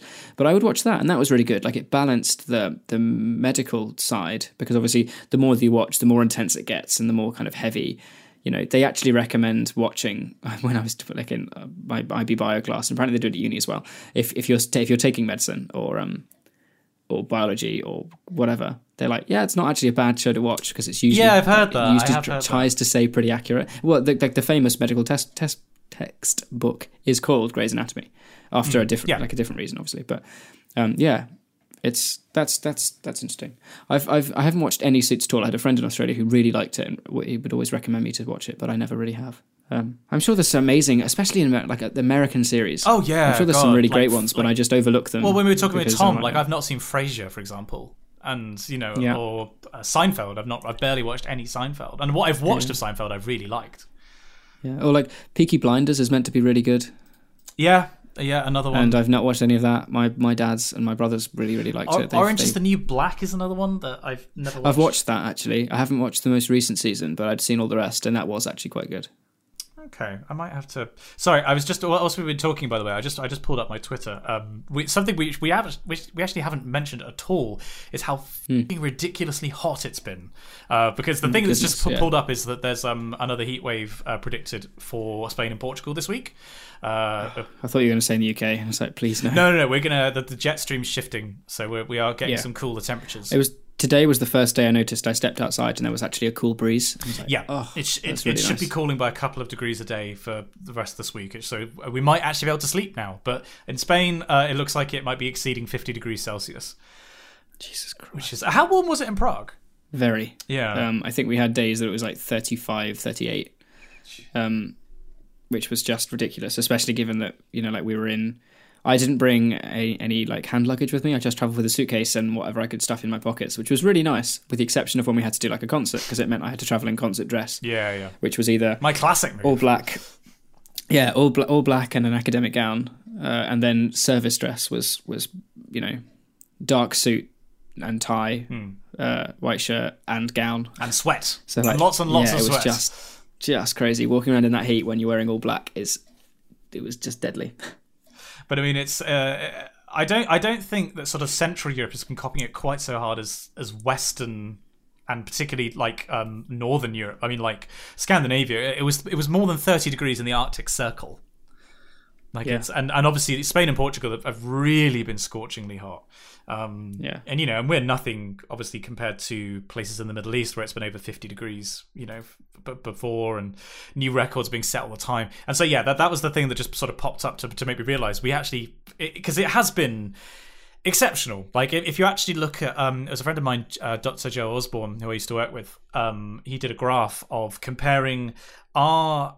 So our summer this year with the average summer and then the nineteen seventy-six heatwave, and mm. it's the longest period um, of. I'll see, I'll see if I can bring it up because basically, if you if you look at the the temperature graph over time of our summer compared to the an average summer, I think it was from nineteen sixty to nineteen eighty or something like that, and it's something like um, thirty-six days. That's it, thirty-six continuous days of above average temperatures.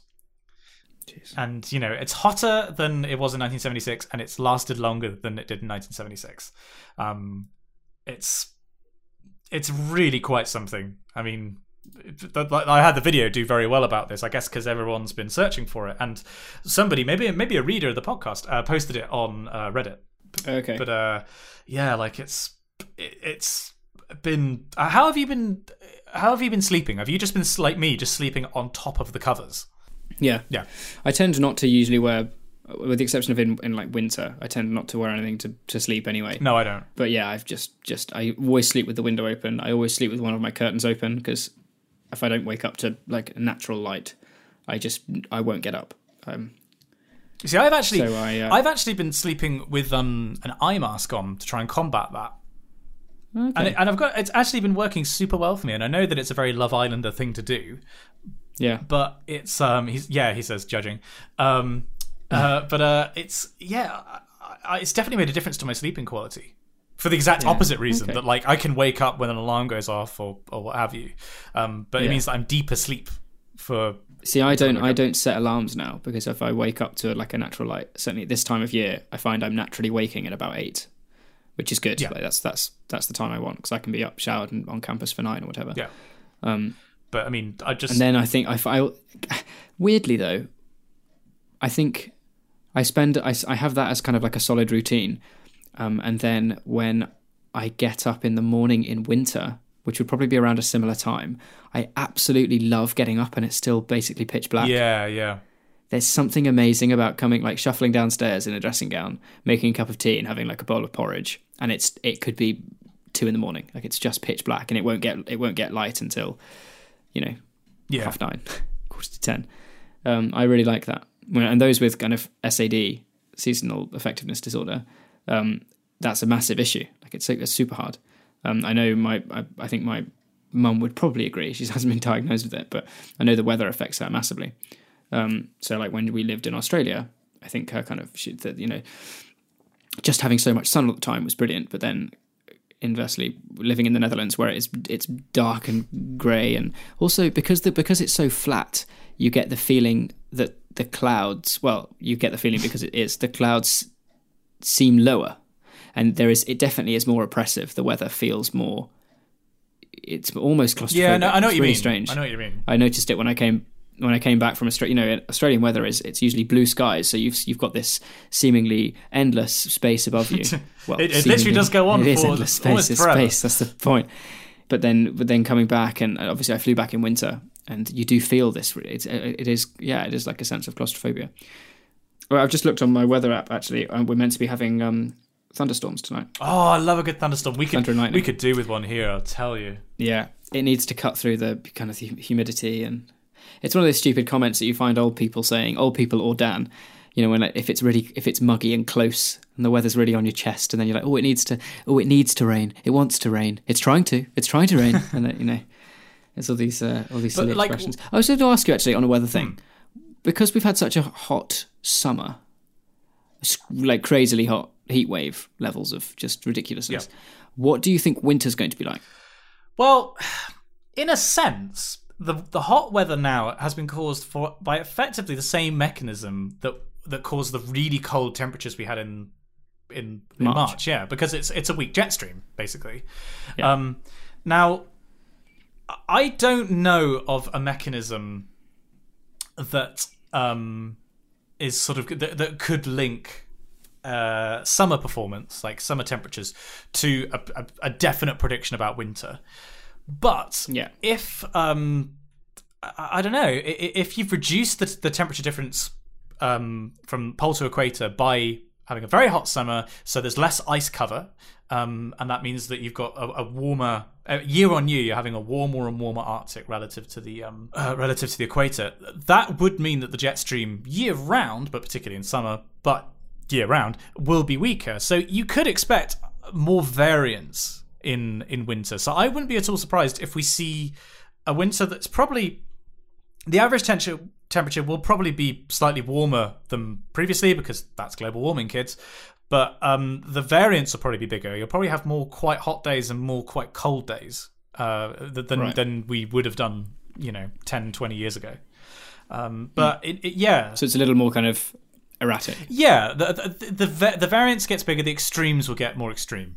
I, th- I think it's probably, okay. but I, I reckon the average is uh, probably going to be slightly warmer than average. But you know, the, yeah, watch out for the the, the the the bits either end of that mean. So that was just an aside. I was, I was just curious. Yeah, well, it's, it's a good thing to be curious about the natural world, Daniel. That's why we're here. That's why we're on this podcast, to learn. To learn. Is that, is that why we're here? Oh Christ, we've been doing such I wish a bad I knew job. The brief when we started. Hey, speaking of when we started. Um, It was really good. I, I I was obviously I was kind of away, but the um the the one year birthday of this podcast, which is crazy that we've been doing this yeah, for a year. Yeah, I know, right? Um, happy birthday to us um and our and our amazing readers. But um yeah, it was really cool. It was it was nice to hear the um to go through the kind of best of moments, the sneeze and the amazing fan fictions, and just the kind of the weird moments where for some ex- inexplicable reason we find something way too funny. Oh, like urine of poop. Way too. Yeah, yeah, urine of poop. Um, you know, it was really, yeah, it was really great. It was really weirdly nostalgic too, especially hearing, like when it started, being like, yeah, so we think we're going to call it the Wikicast. Yeah, and I was yeah. looking, I was looking on my on my lap, in like the folders that I keep, any like some of the assets and stuff for the podcast. When we had the old Wikipedia like sphere, yeah, yeah, the puzzle yeah. sphere with our thing underneath, and the the Congoleum. Uh, Classic, was it? Doubles? Men's uh, yeah, nineteen eighty Congoleum Classic Doubles, I think the first one was. Yeah. Ah, oh, man. See, the thing That's is, great. I wanted to find, and I, I, I basically, I put that, that um, best of together in a relative rush because of other stuff that's been going on to do with my thesis. Um, but um, I wanted to find the bit in the vlog, because we, I actually vlogged the first time we recorded an episode when we did the pilot. Um, oh, yeah. Did you? That, oh, you did? Yeah, and there's a bit where I it's like, we that. might be doing this in a year. Hang on, I wonder if I can find it. On the chopping block is Dan and I doing a pilot. Actually, this is like this is a, a podcast they did that we had a couple of days ago. Dan and me. Dan, I. Oh, because English student.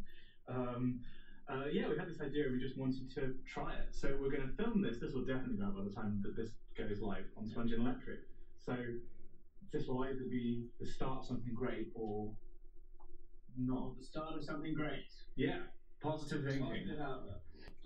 There we go. Wow. That, and it was the start of something. I, I have really vivid memories, not so much of that, but when when we were at that VidCon after party and basically everyone there was being like, you should do some kind of podcast because the rapport is actually like, it's bearable and you guys seem to get along. Yeah. And when we were sitting in, we we finished, we were kind of sitting in the airport waiting for our flight back to Exeter, and we were already thinking about what we wanted it to yeah, be. Yeah, yeah. Like, do it, it's, it's got to be, it's got to have like a point, it's got to be vaguely, not... educational is the wrong word, but you're meant to get something out of it, but it's also meant to be just fairly easy listening, and it's nuts. And then from there we're now we're now here, and there's people on the other side of the world wearing t-shirts with our faces yeah, on them. Yeah, that, that part is particularly nuts. Yeah. So, and in the space of a year, I think that's really, really quite... I mean, we get know. approximately, within the first month per episode, we get in the region of about two thousand people listening, which is like... Mental. It's nuts. I mean, I don't think we ever expected this to reach more than, I don't know, a couple of hundred people, maybe? And even then, it was accidental. These people didn't realize they clicked on subscribe, and they yeah. would, it was just they were just helping our statistics. Whereas to have thousands of people actually actually making a conscious choice, yeah, I know. And, and people asking if they if they could, like, you know, be guests. We n- next episode we have we have a guest lined up who um just out of the blue messaged me and was like, "Hey, uh, I listened to the show. Um, can I be on it?" Uh, which was cool. Y- I saw somebody on Twitter the other day was was tweeting at somebody or, or tagged us tweeting somebody else saying, "You need to have this person on." Oh yeah, yeah. Like um, with that that's the real cool, sign so. Is that we've now got to the point of a podcast where people actually think we're a proper podcast, not yeah. just a joke. Well, I think by like to all intents and purposes we are. I mean, we've been we've been around for a legitimate legitimate amount of time now. We have a consi- we know what we want to be. Um We're not changing what we want to be because we're wanting to get more people. If you like what we do, then listen. Fantastic. If you don't, there's loads of podcasts out there. Go and listen yeah. to another one. Um, yeah, it's just, it's crazy. It's been such a journey. Yeah, it's And to go from, you know, like basic, being able to kind of bodge together some a, a setup where we're both in the same place because that made it kind of work. And if anything went wrong, it was usually fairly easy to fix because we were actually, and now we can, we can pump out episodes where you're in one part of the country, I'm in another. Um, Yeah, it's just it's amazing. I mean, and and like you said in that in in the um, in in the kind of the one year special, um, what's happened? Obviously, it's it's great for us to be like, oh, we made a podcast and it's actually kind of working and people like it, fantastic. But to have this have to have the community that we have now mm. is something that I think both you and I had absolutely no idea that it would it would it would be so broad in scope and and just cr- a crazy beautiful.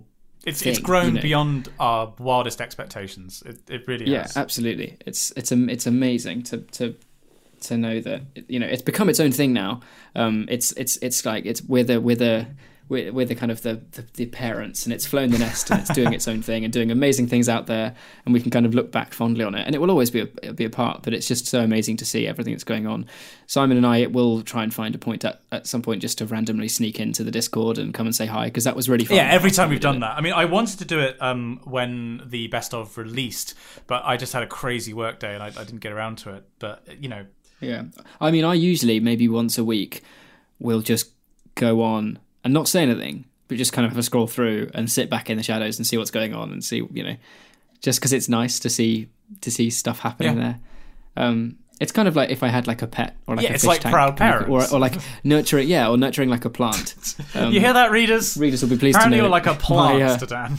My herbs are going well. I've been away for quite a long time, but Ed did a fantastic job at keeping them alive. Uh, and I came back and they're all fine, which is very good. Oh, so boy, thank you, it. Edward, for, for not letting them die. Um. Yeah, there you go. Anyway, yeah. wow, we, we forgot we forgot to peg. Oh, we, we should have pegged. pegged. Oh, the other thing was just before we move on, I did want to say, um, uh, much as I edited together a um a best of, I would love it if someone in the community or multiple people people in the community wants to put together their own compilations because that's one, one of my favourite things to watch is compilations of channels that, that I watch, like the Oxcast or Games Grumps, and um. Yeah. You know, I basically just clip together whole sections. If you want just to take individual phrases or like sentences um, and clip together in a much sort of faster paced kind of way, please do that and tag us because I would love to see that more than anything. Yeah, something like a, oh, supercut was, was, was the word I was yeah. looking for when we started recording. Something like that. Um, also, because our best moments are may not be yours. Probably different yeah. to, to, yeah, to readers. Um, we're always keen, you know, whenever people ever send in art or like the the bingo that we we put up on the Patreon and the community page on the on Facebook, and it's great when you when you send us stuffing that you've made. Yeah, we um, love and it. That would be exactly the same. Yeah, so do um, sponge electric at gmail dot com. Anyway, send them our way. We should yeah. we should move along. These mm. aren't the droids we're looking for. Top lad. So we find ourselves in Patreon corner. Is he says, remembering the name of the corner. That is that is what we call it, isn't it? Yeah, that is what we call yeah. it. Awesome. So we find ourselves in Patreon corner. Um, this is the the kind of the part of the podcast where we say thank you to our amazing um, patrons, our top lads.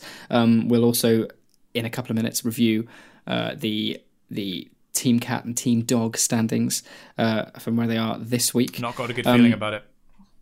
I've have not, you? I've not. I know. I've not. You got haven't. It, I've not okay. Got well, I, I I haven't had a look yet, so so we'll have to see. But but um, we say this every week, but we really do mean it, especially given that it's been so close to our our um our year. We've turned one. Yeah. Um. It's all it's all down to to the support we get from you guys. Um.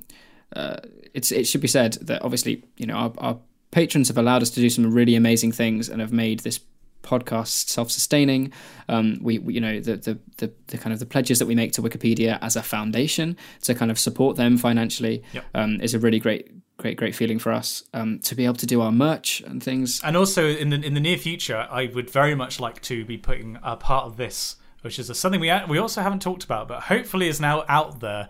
Um, I would I would very much like to put part of this towards an editor to help us with videos for Spongy and Electric, because yes, that's come we've got, back. We've got some stuff in the pipeline. Well, I think um, I think the stuff's out. I, th- I think I think we've already started releasing by by the time oh, this brilliant. comes out. So yeah, Superb. I would very much like to to you know do that. Take get a, you know basically fund someone from the community to be able to yeah. you know it's not fair compensation, but at least it's partial compensation for um, doing a little bit of editing for us. So you yeah. guys are producing us. You're sub we're subcontracting based yeah. on you. You are producers. You know it's all, you're ex- you're all our executive producers. You make That's it happen. You, you literally make the stuff amazing. that we yeah. do happen. We wouldn't be able to yeah. do it without your support. So thank you so yeah. much. It should also be said, given given that it's so close to our one year, I know that there's loads of people who listen who who can't um, financially support the podcast. If you can, that's amazing, and we really appreciate it. And it does go, it does make such a difference. But just the the mere fact that you're you know you tune in every week or or whenever an episode comes out, because we've both been really busy. Um, mm. That that is amazing in itself. You know, I'm sure there'll be there'll be people who you know some a friend of yours might see you listening and you might recommend it, or or you know. anything that has anything to do with the with the kind of the podcast and what Simon and I are doing um, makes all the difference. Whether it's whether it's financial, whether it's word of mouth, whether it's just tuning in, whether it's emailing us with with, with fan art or or crises, cri- crises, um, uh, or just general correspondence and fan fiction. It's all amazing. Um, we we love you dearly, and you make this podcast. So don't worry about it if you can't support us on Patreon. Is what we're trying to say. We we yeah. we get it. We totally totally understand. Yeah, but for those who do, for those who do, we wanted to say thank you. Yeah, thank you so much. So without further ado, our top lads will kick them off. Simon, do you want to kick us with the first one? It's Isabel Ostrowski. Hooray! It's Ben Dent. Connor, pull the levers. Rory Healy. The Rory Healy. Uh, oh, there you go. Marat Vakira Punyawat. Fee Gascoigne.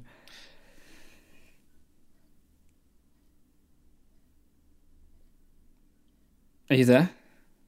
Yeah, yeah, I'm just playing with you. It's Henry Brewster! Oh, right. Oh, cool, great, amazing. Thanks for that, mate. It's Lewis Watson. With the Instagram, it's Eric Davis. Uh, it's Billy Toulson. It's Elliot Conway, who's been with us for a very long time. Thank you, Elliot. He has indeed.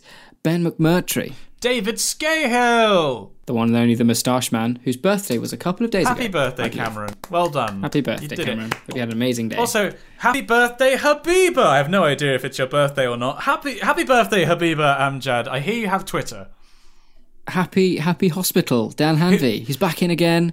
Is it is it getting him down? Absolutely not. I think you're going to go I'll be visiting him. him. Uh, by the time this comes out, we will have seen each other. And um, oh, amazing. Yeah. We'll pass on my best and give him a big wet kiss from me. Mwah. Love you, Dan.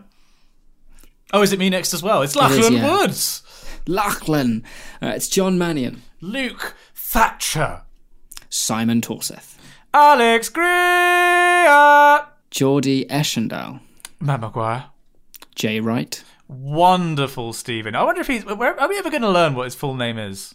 I don't know. I don't know if maybe. I want to know. No, maybe one day. When when when the world's ready. Yeah. When it, um, it's... it's uh, I think it... Tap... Pio Kirkinen. Oh, so indecisive. So, so indecisive. So much thesis beer going on. Thoughts, thank you must also go to Davi Shram Vontabel. Another one right right out to Simon Vase as well. Why did you finish like that? That's it. That That's all the top lads. Oh, yeah. That's sorry, I hadn't scrolled down. That was the weird intonation. Oh, yeah. Oh, thank you to... Uh, oh, that's it. That's that's the last one. that's that's the end. The end. Um, there we go. Yeah, thank you so much. Job it's, done. It's amazing the work that you do. And then a. Uh, oh, my oh my god! god. Oh my god! It's a beautiful sight, ladies and gentlemen. the team cat and the de- the team dog, the deem tog, tog rankings are as follows. Team cat, twenty-nine patrons.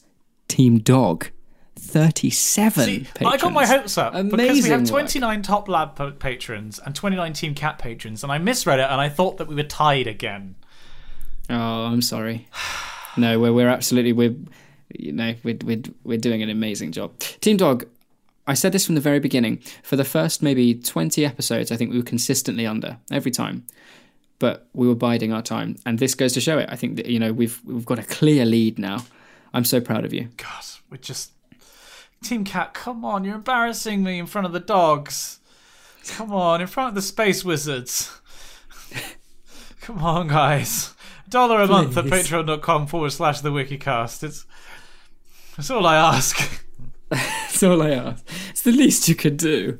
God, oh, thirty-seven to twenty-nine. Yeah, we heard you the first time. Jesus, suck on that. Top lad. Right, we're in Crisis Corner, and we have a very urgent crisis. In the subject line, not only does it say Crisis Corner, it's all caps, urgent Crisis Corner, please help before results day. And um, actually, in an unconventional step for Crisis Corner, um, they've, requ- you know, Anonymous has requested to be de-anonymized.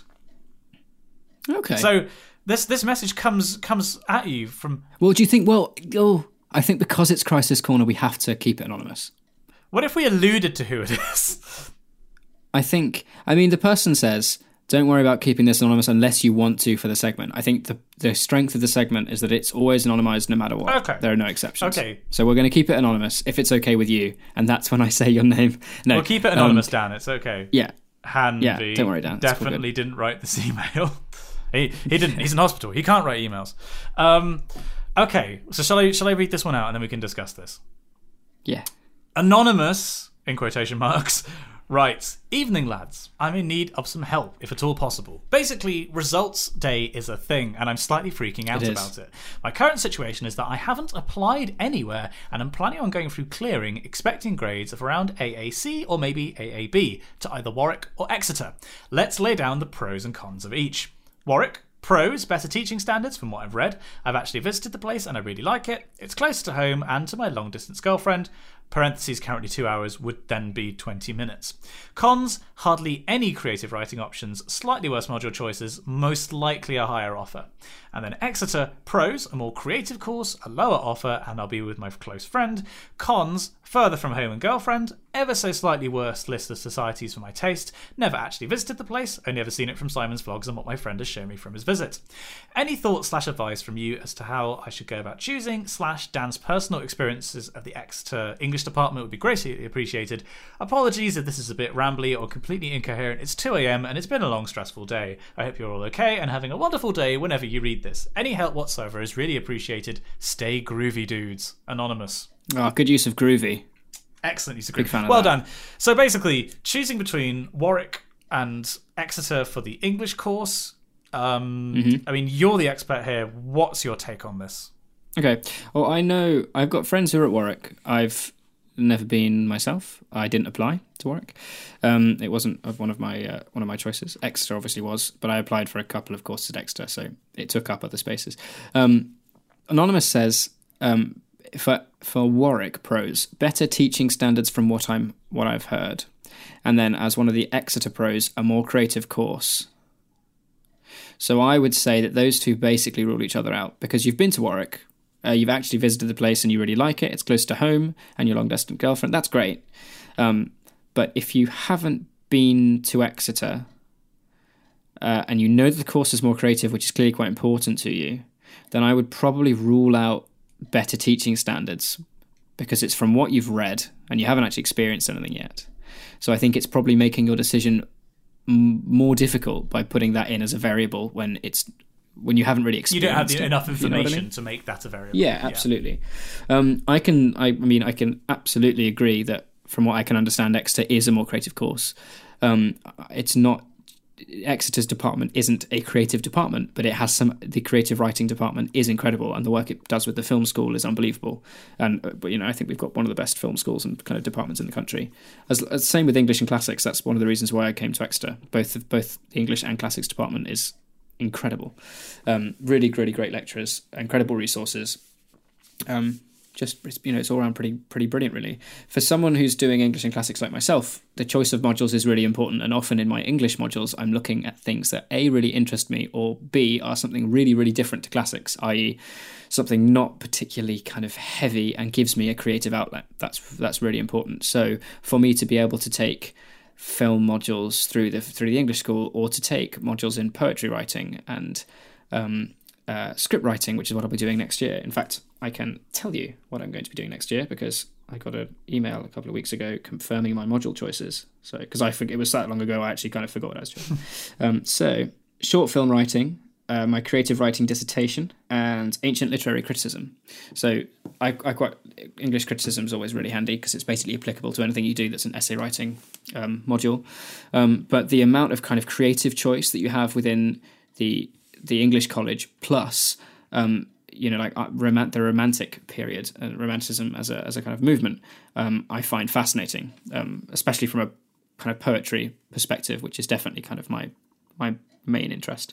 I'm really interested in history, and I also like writing my own poetry, hence choosing an English, a creative writing dissertation. Um, that, I think, is the most important thing. Um, if you know that that's going to be important, and you, from what you can understand, Exeter does it better, then definitely apply. You know, like the, the you know you, you you can apply to multiple places, which is which is good. If you've been to Warwick, that also is a you know is a is a plus, because you you know what you're you know you've actually been there. You can think about it in your mind, and and you you visualize it, and it's closer, and it's probably more comfortable for you in that sense. Um, the difference between Warwick and Exeter as unis, though, is colossal. In that, you know, I've got friends who are at Warwick, and like if they want to go out into town, or, or or go out with friends on on a weekend, um, or on a school night, um, it's you've got to you've kind of you've you've got to go out a bit more. I think it's got it's a little bit more out of your way. Whereas Exeter, as a as a kind of balance between uni and city, is perfect. It's super super close. I mean, this is probably something you can chime in on, because you were also at Exeter. I mean, yeah, I mean, we're both gonna extol the virtues of Exeter as a place to study. Basically, we we both yeah. really like living in Exeter, studying in Exeter. Like as a as a campus, as a uni, it's great, and it's I think it's I think it's yeah. got everything you could want on campus. I mean, you say that a slightly worse list of societies. You know, it's it's up to personal taste. You know exactly what you're after, but in terms of the facilities, I think it's got everything you need. And yeah, as Dan says, there's, I think there's a great balance between town and gown. You've, it's, as a town, there's not a huge amount going on, but there's enough. Um, mm. There's always stuff to do, and it's a lovely part of the world. Um, I, I think, basically, my input on this is... Um, I mean, you can apply to multiple places, right? I don't think you should worry about the, the grades, really. Like, that's something mm. that... You know, whatever. You, you, you've, or you, well, you get what you get, and you're going to apply to both. You'll see what happens, really. Don't don't worry mm-hmm. about that. Um, I, I, my input would be, don't worry about your relationship.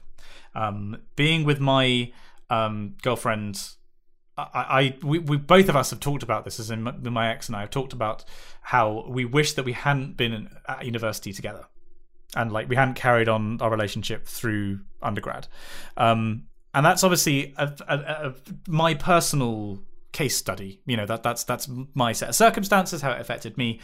But generally speaking, I don't think people going to university should worry about those relationships. If it holds up, it holds up. You know, you can make relationships last over a very long distance, over a very long time, if it's meant to be.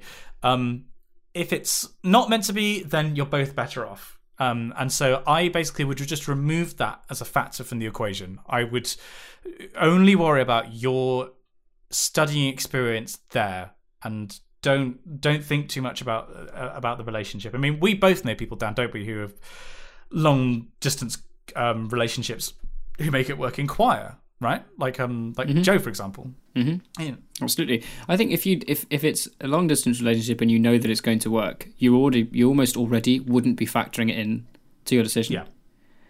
Like because you because it's long distance anyway, you'd be like, yep. Yeah, I don't need to think about. I don't need to think about this as a factor because it's already working the way it is anyway. Um, but no, I, I would agree. I think Simon's right. Don't don't. It, it could. Well, you you speak from experience. It, yeah. It, your the, your time as as an undergrad would have been completely different had you not been in a relationship. Yeah, it would have been a lot better. Um. Yeah, absolutely. Um, um, I mean, I've got to say, like, being in a relationship uh, as a postgrad with, with Pixel Girl has been fantastic and made my experience. Um, and I think a lot of that was to do with the fact that it wasn't a hangover from before university. It was something that happened organically, and we were in the same place. But the first year that we were together, she was in Spain and I was in Exeter. So, you know, you if, yeah. if it's meant to be, you can make it work long distance. And at the end of the day, if it's three hours... Uh, sorry, t- three years, I mean to say, um, of a couple of, of how many weeks at a time, you can make that work. Mm-hmm. Like, but I don't think it's something you should factor in, basically. Um, yeah. I mean, but my gut feeling is I've been to both places. I went to Warwick um, and applied there and, you know, it seemed fine. Like, it seemed an okay place, but I wouldn't rush to go back. I, I would, of the two universities, I would say Exeter's better. But it's it's personal preference, really. Um, I think you've got to go with your gut. Um, my, my my if I had to pick for you, I would say Exeter. Yeah. And a place on paper and a place that you visit are going to be completely different when you're actually immersed in there as a student and you're living life. The same can be said for like lists of societies. You can go onto any like I can go onto Exeter Uni's the Guild website and look at the societies they have and go, wow, that's amazing. But now that I'm I'm here and I know that some of those societies that you see are way better than what they look on paper, and some that look amazing mm. aren't as good. It's, you know, it, it, it's it's it's swings and roundabouts. Societies change every year because there's a new elected committee every year, and think you know things change. So um, you you yeah, uh, you went really Aussie then for do. a second, by the way. No, societies change every year.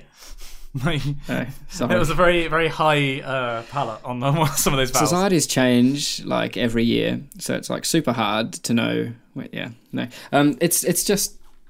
Gut feeling, I think, is the best thing you can do. I, I didn't I didn't even visit Exeter um, before I went. I I hadn't either, actually. I was I was totally. Look. To be fair, my, my decision was basically like, oh, they've got a, they've got a really good chapel choir, and they'll pay me to be in it. Cool, let's go there. And that was definitely one of the best decisions. But also for the wrong reasons, really. The uni, like... it was just you know, I it's just, it's amazing. I absolutely love it here. Um, I'd like to do a master's at some point. Um, I'm thinking all the time. Actually, you know what? I'd be really happy to do a master's in Exeter. It's great. I love it here. It's a great department. It's great uni. Um, it's got to be a gut. It's got to be a gut feeling, I think. But both Simon and I, it's biased, but you know, we we can sing the praises of Exeter. It's an amazing place to be. Yeah. Um, but yeah, you've just got to go with what feels right. There we go. We actually knew something. We we had a crisis that Hooray. we were actually qualified to answer. Um, also, anonymous. Um, best of luck for results yeah, day. Yeah, be- well, best Whatever of luck happens. to all of our readers, but especially anonymous. Yeah, but best of luck to everyone. Absolutely.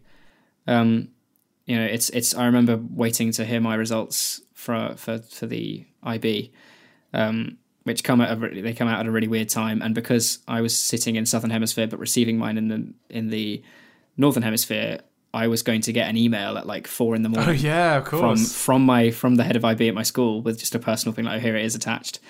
Um, it was I've actually got a really funny story. I don't think I've ever told this story about hearing, getting my results, but we were in a we were in a pub up uh, in Lincolnshire, um, and it got to about six o'clock in the evening, and I was feeling sick. I was like, I can't, I've got to go home. I need to try and force myself to go to sleep because I just feel awful and I can't just deal, mm. you know, you, you get all these things, especially with, I don't know, it's like in, in A-levels, but I B, like if you, if you mess up one, one aspect of a, of one small aspect of your course, your entire diploma isn't given oh, to you. Oh, right. Okay. Um, it, like, you don't fail a, you don't fail a subject, you fail the entire diploma. So for instance, if I handed in one of the three components of my theatre class and I hadn't cited something properly, and as a result I failed that essay, the failure of that essay would have failed my diploma, and then you would have you can then resit the essay or resubmit the essay and then receive your diploma. But it's not like a case of, oh, we'll give, you know, this is what you've got, but you've lost points in this area. The whole thing is scrapped, the whole two years, um until you resit, and then you can get it, you try and get it back. So it's it's a really scary thing. um Uh, but I, I, yeah, so I, I ended up just going home. Uh, we were staying in this, in this little kind of, um, hotel-y place. I put my phone on charge and I knew that I'd be expecting an email. Um, and I, I was like, oh, let's, let's just go to bed. Anyway, I woke up at three o'clock, my phone buzzing. I was like, oh God, here we go.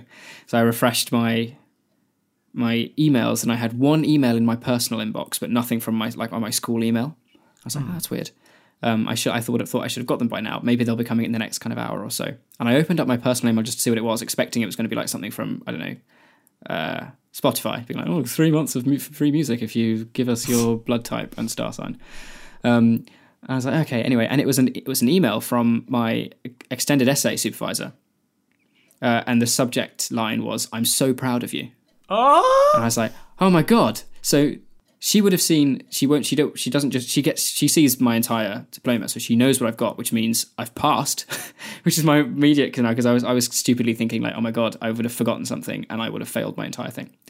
Um, and she said, like, she said in the email, you're absolutely, you absolutely deserve this score. You've worked so hard, as in my overall I B score. Mm. But then she also said, she was like, just to put into context your extended essay result, because she was my supervisor, and it's probably to this day, even, you know, going into my third year at uni, it's the hardest essay and the biggest essay I've put the most time into. I chose category one English literature, um, which is usually the one that I think is the least popular because it's the most like hardcore English lit.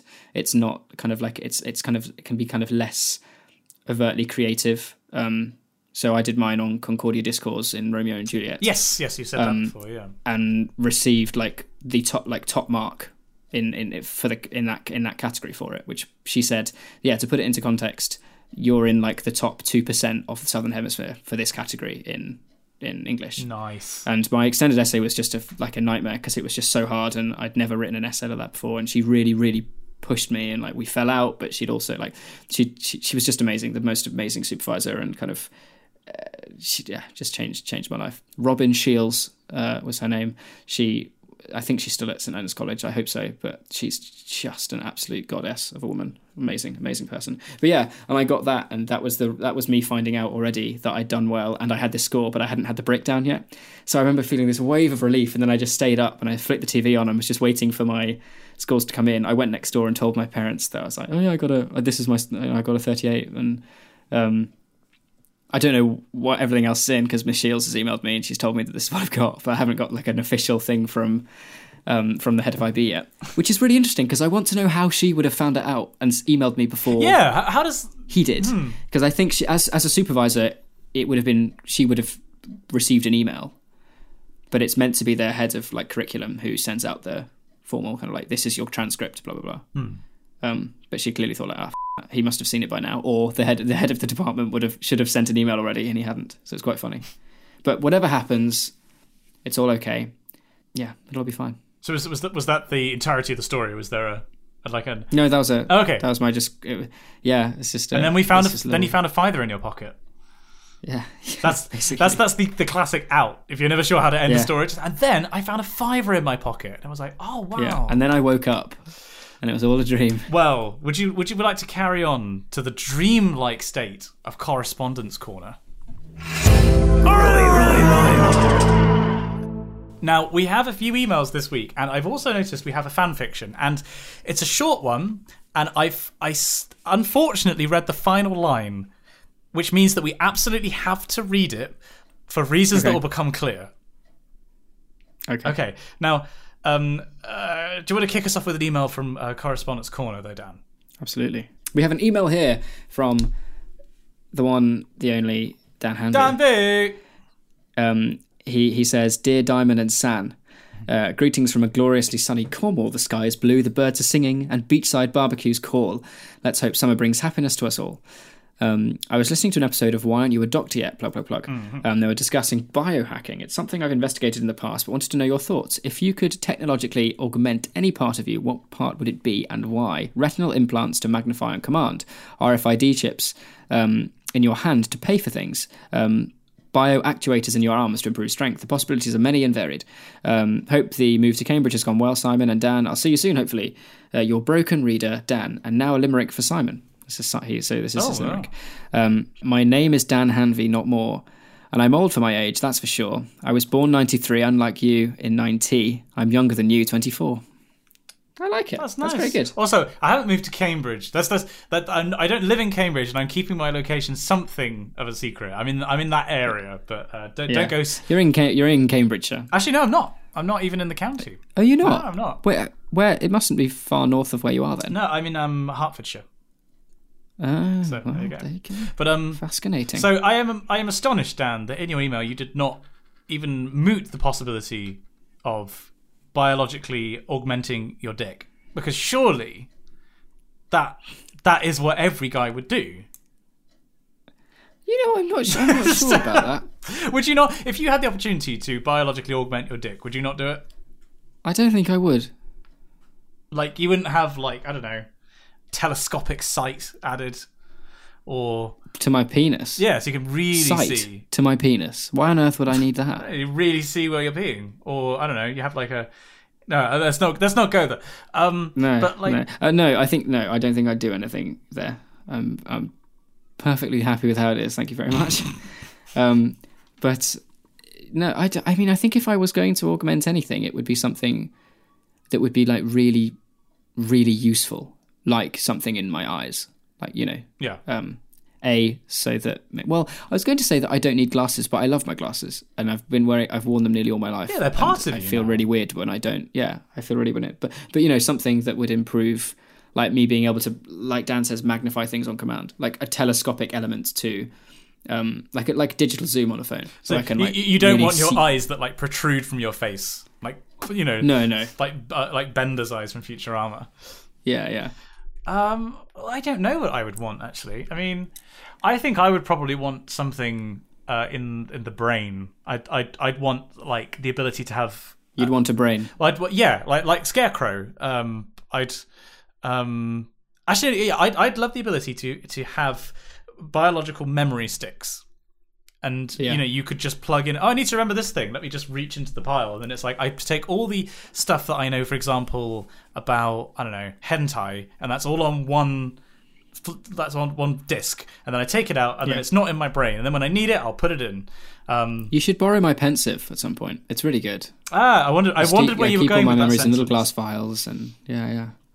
Um, I think I would like the same thing, but I'd like it to be, you know, so I could I can plug in and learn information, or like a language, like right? in the ma- so like could, in the Matrix. I could plug in and yeah, I could download a new language and just and you know. Hmm. You know, there we go. I mean, I, I, I, we should give a shout out to uh, Dan V's and it, it's Dan and Adam podcast Sparks and Quarks, which mm. um, I listened to uh, on a very crowded tube the other day, and I really enjoyed it. I, I, it, I even, even if I didn't know the guys, I would I would want to keep listening. Um, I think they've done a really interesting podcast where they each pick a topic and explain it to the other person. And uh, the episode I listened to was chocolate three D printing. And um, Google's A I stuff, and specifically teaching an A I to play Quake. Super oh, cool. interesting podcast. I highly recommend it to everyone who listens to the WikiCast. Awesome. I haven't I haven't listened to, to anything yet, but I, so and I so naturally I don't know um I don't know anything about the other the other host, but Dan is amazing and a wonderful person to talk to. So I'm sure anything he did that involved his voice would be an absolute success. Yeah. So I shall at some point, maybe on my walk to campus tomorrow morning. Um, Listen to the first episode. Absolutely do. Absolutely do. And thank you for your email and your limerick, Dan. Yes, and all the best. Uh, hospital is probably a really sucky place to be at the moment.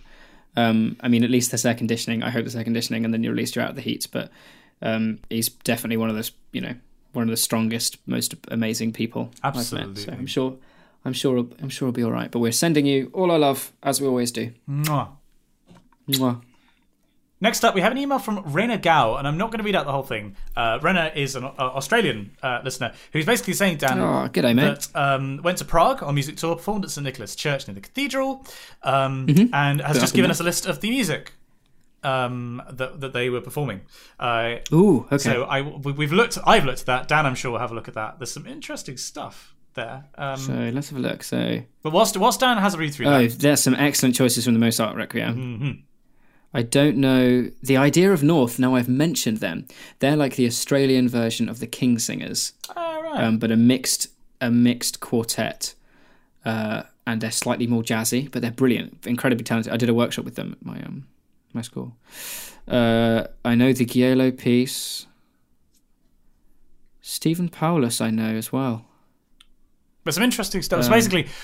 I, that that was just for sort of our benefit to have a look for the music. I, I, I'm going to read out a quick email here as well from Ben Dent. Uh, subject mm. line, Doctor of Procrastination. Uh, Simon mm-hmm. and Dan, I've been a follower and patron of Simon for a while now. Thank you very much. And recently you, discovered Dan. the podcast, which immediately became a top lad uh, donor as well. Ah, Oh, Top lad.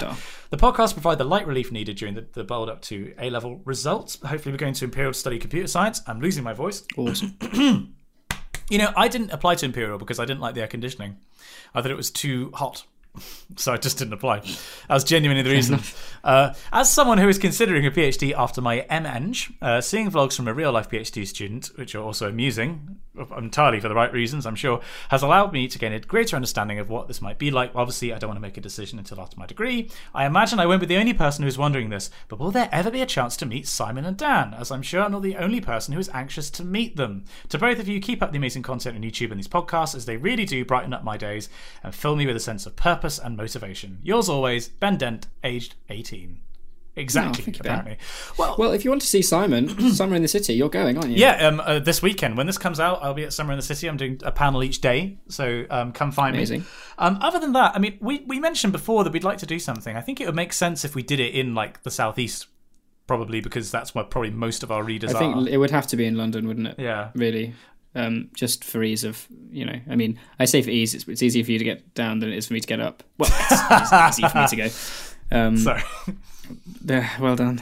Terribly mature. Um, I, I genuinely would, actually. I'd love to do like a, a proper thing, you know, like set, set a date and give it a month. I mean, we should, we should, um, to... we, should, we should maybe do like a, like a, what Why Aren't You a Doctor Yet did, where they did a live show. Maybe we could do a, a Wikicast live or something, but you know, yeah. I mean, the, the problem. Well, actually, go on. This is something I'm just thinking. Well, actually, no, you you go because I'm going to check a date because I think I might have a weekend where I'm going to be down. Well, what I'm th- but the problem with that, of course, is that the Wikicast itself is a very specific thing. You're into it or you're not, and um, yep. I think the thing with Why Aren't You a Doctor Yet is there is a broader appeal. Um, yeah, and it may well be that by the time we get around to doing something, maybe I. Um, you know, like that's a, that's an opportunity for people who've watched my videos to meet me, and people who you know have watched the videos to, to and, and and grown up with Dan through them, um, you know, to meet him as well. So maybe there is the scope. My worry is that we do a live event, and there just wouldn't be the enough people to make it viable, basically. Yeah. Um, but in principle, I'd love to. Do I think it. even yeah, even if it was just like look, like we're going to be down on this day, let's just spend the day. Like, let's just go and say, look, we're going to be here. If people want to come and say hello, you can do. I was going to say, I'm, I'm, I know that I'm down for the sixteenth, and I think I'm going to pull it out right the way through until the eighteenth on the Sunday because I'm going to see the Punch Brothers. Um, so, of Hugo what of and, what month? Sorry. Oh, November. Sorry, I should have probably been a bit more specific. That's quite quite an important um, uh, point. What was it? The sixteenth.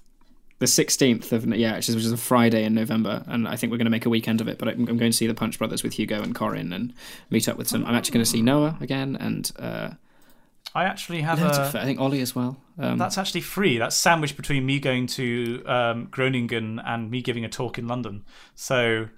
We, well, I mean, that's a, that's the thing. That Obviously, it's super. It's super early in the pipeline. But if there was anything to happen, I know that we're down on that weekend. So, um, readers, if you would even like if you're, us if you're about to do... in London. Yeah, if you, if you would yeah. if you would like us to do a live thing, and specifically if you could make something in London, send us an email. And even like if it just says I'd come to it, that's fine. We just yeah. need we could, if we could gauge interest, that would be that would be super yeah. interesting. Let's all let's all agree that we'll all go to we'll all go to Evensong in Westminster Abbey. Oh my God, yes! On uh, on the, either the Friday or the or the Sunday.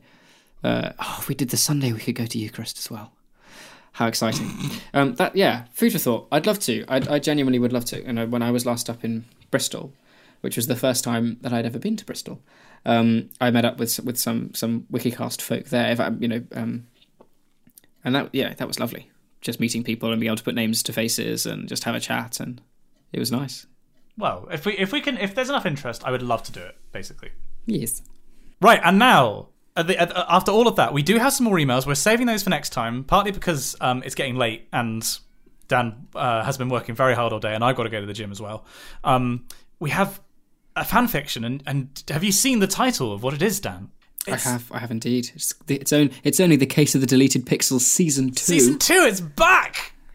Josh Josh Baker, uh, the author from last time, has come back and uh, is, is... I mean, this, I think, might be my favourite ongoing series. I still think my favourite fanfiction ever was the one that David wrote for us um, uh, about you being uh, Daniel of Mormonheim that was also my favorite. I mean, that was in the best doc, like the, yeah. the one year anniversary, and I forgot how comically excited I got. You were giggling like a schoolgirl. It was amazing. Yeah, it was amazing. But I think this is my favorite, like, long running one. I think because we had a full arc last time. Yeah.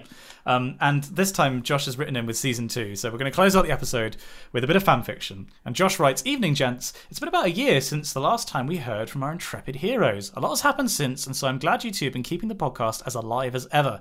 I've worked long and hard to bring about some new stuff. Hope you guys enjoy it. And yes, it is related to the previous season, though it will be hard to tell."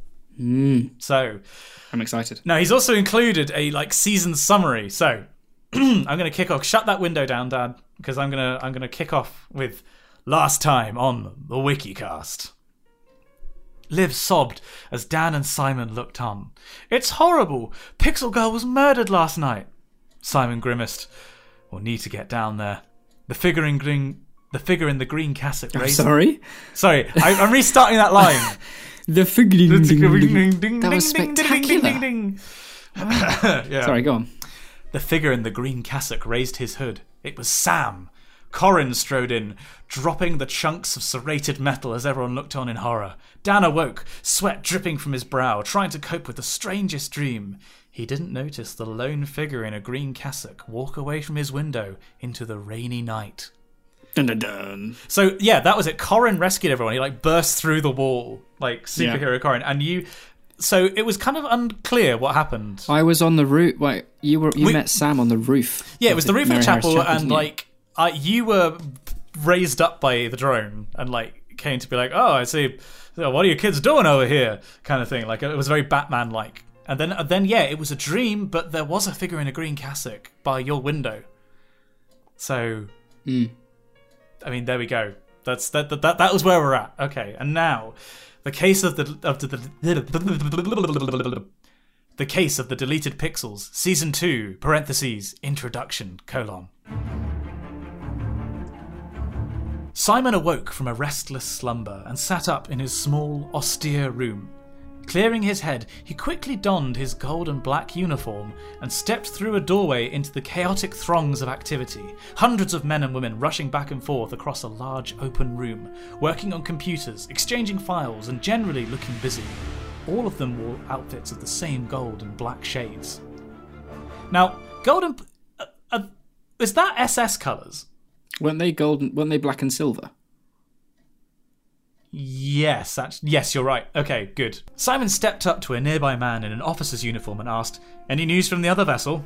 The officer saluted before offering a stammering reply. "No, no, no, sir. They've refused to hail us until you were able to receive their call." "Very well. Ring them up. Let's see what they want." Simon stepped up to a nearby console and activated its monitor. An image of a woman appeared, though the image was distorted with interference. Simon shook his head. "There appears to be an issue with our connection. I apologise, but all I see is a terrific mess of pixels." Ah, ah that's clever. I like that. Through the staticky mess, Simon saw the woman's face turn into a smile. "That is fine. This is First Abbess Liv, reporting from the ship Memoriam Harris. We're responding to your call nice. for aid and sieging the Exeter site." Oh my god! Oh, I, I, oh, this is building to a wonderful crescendo. Simon nodded thoughtfully. "Thank you, sister. I will send orders shortly."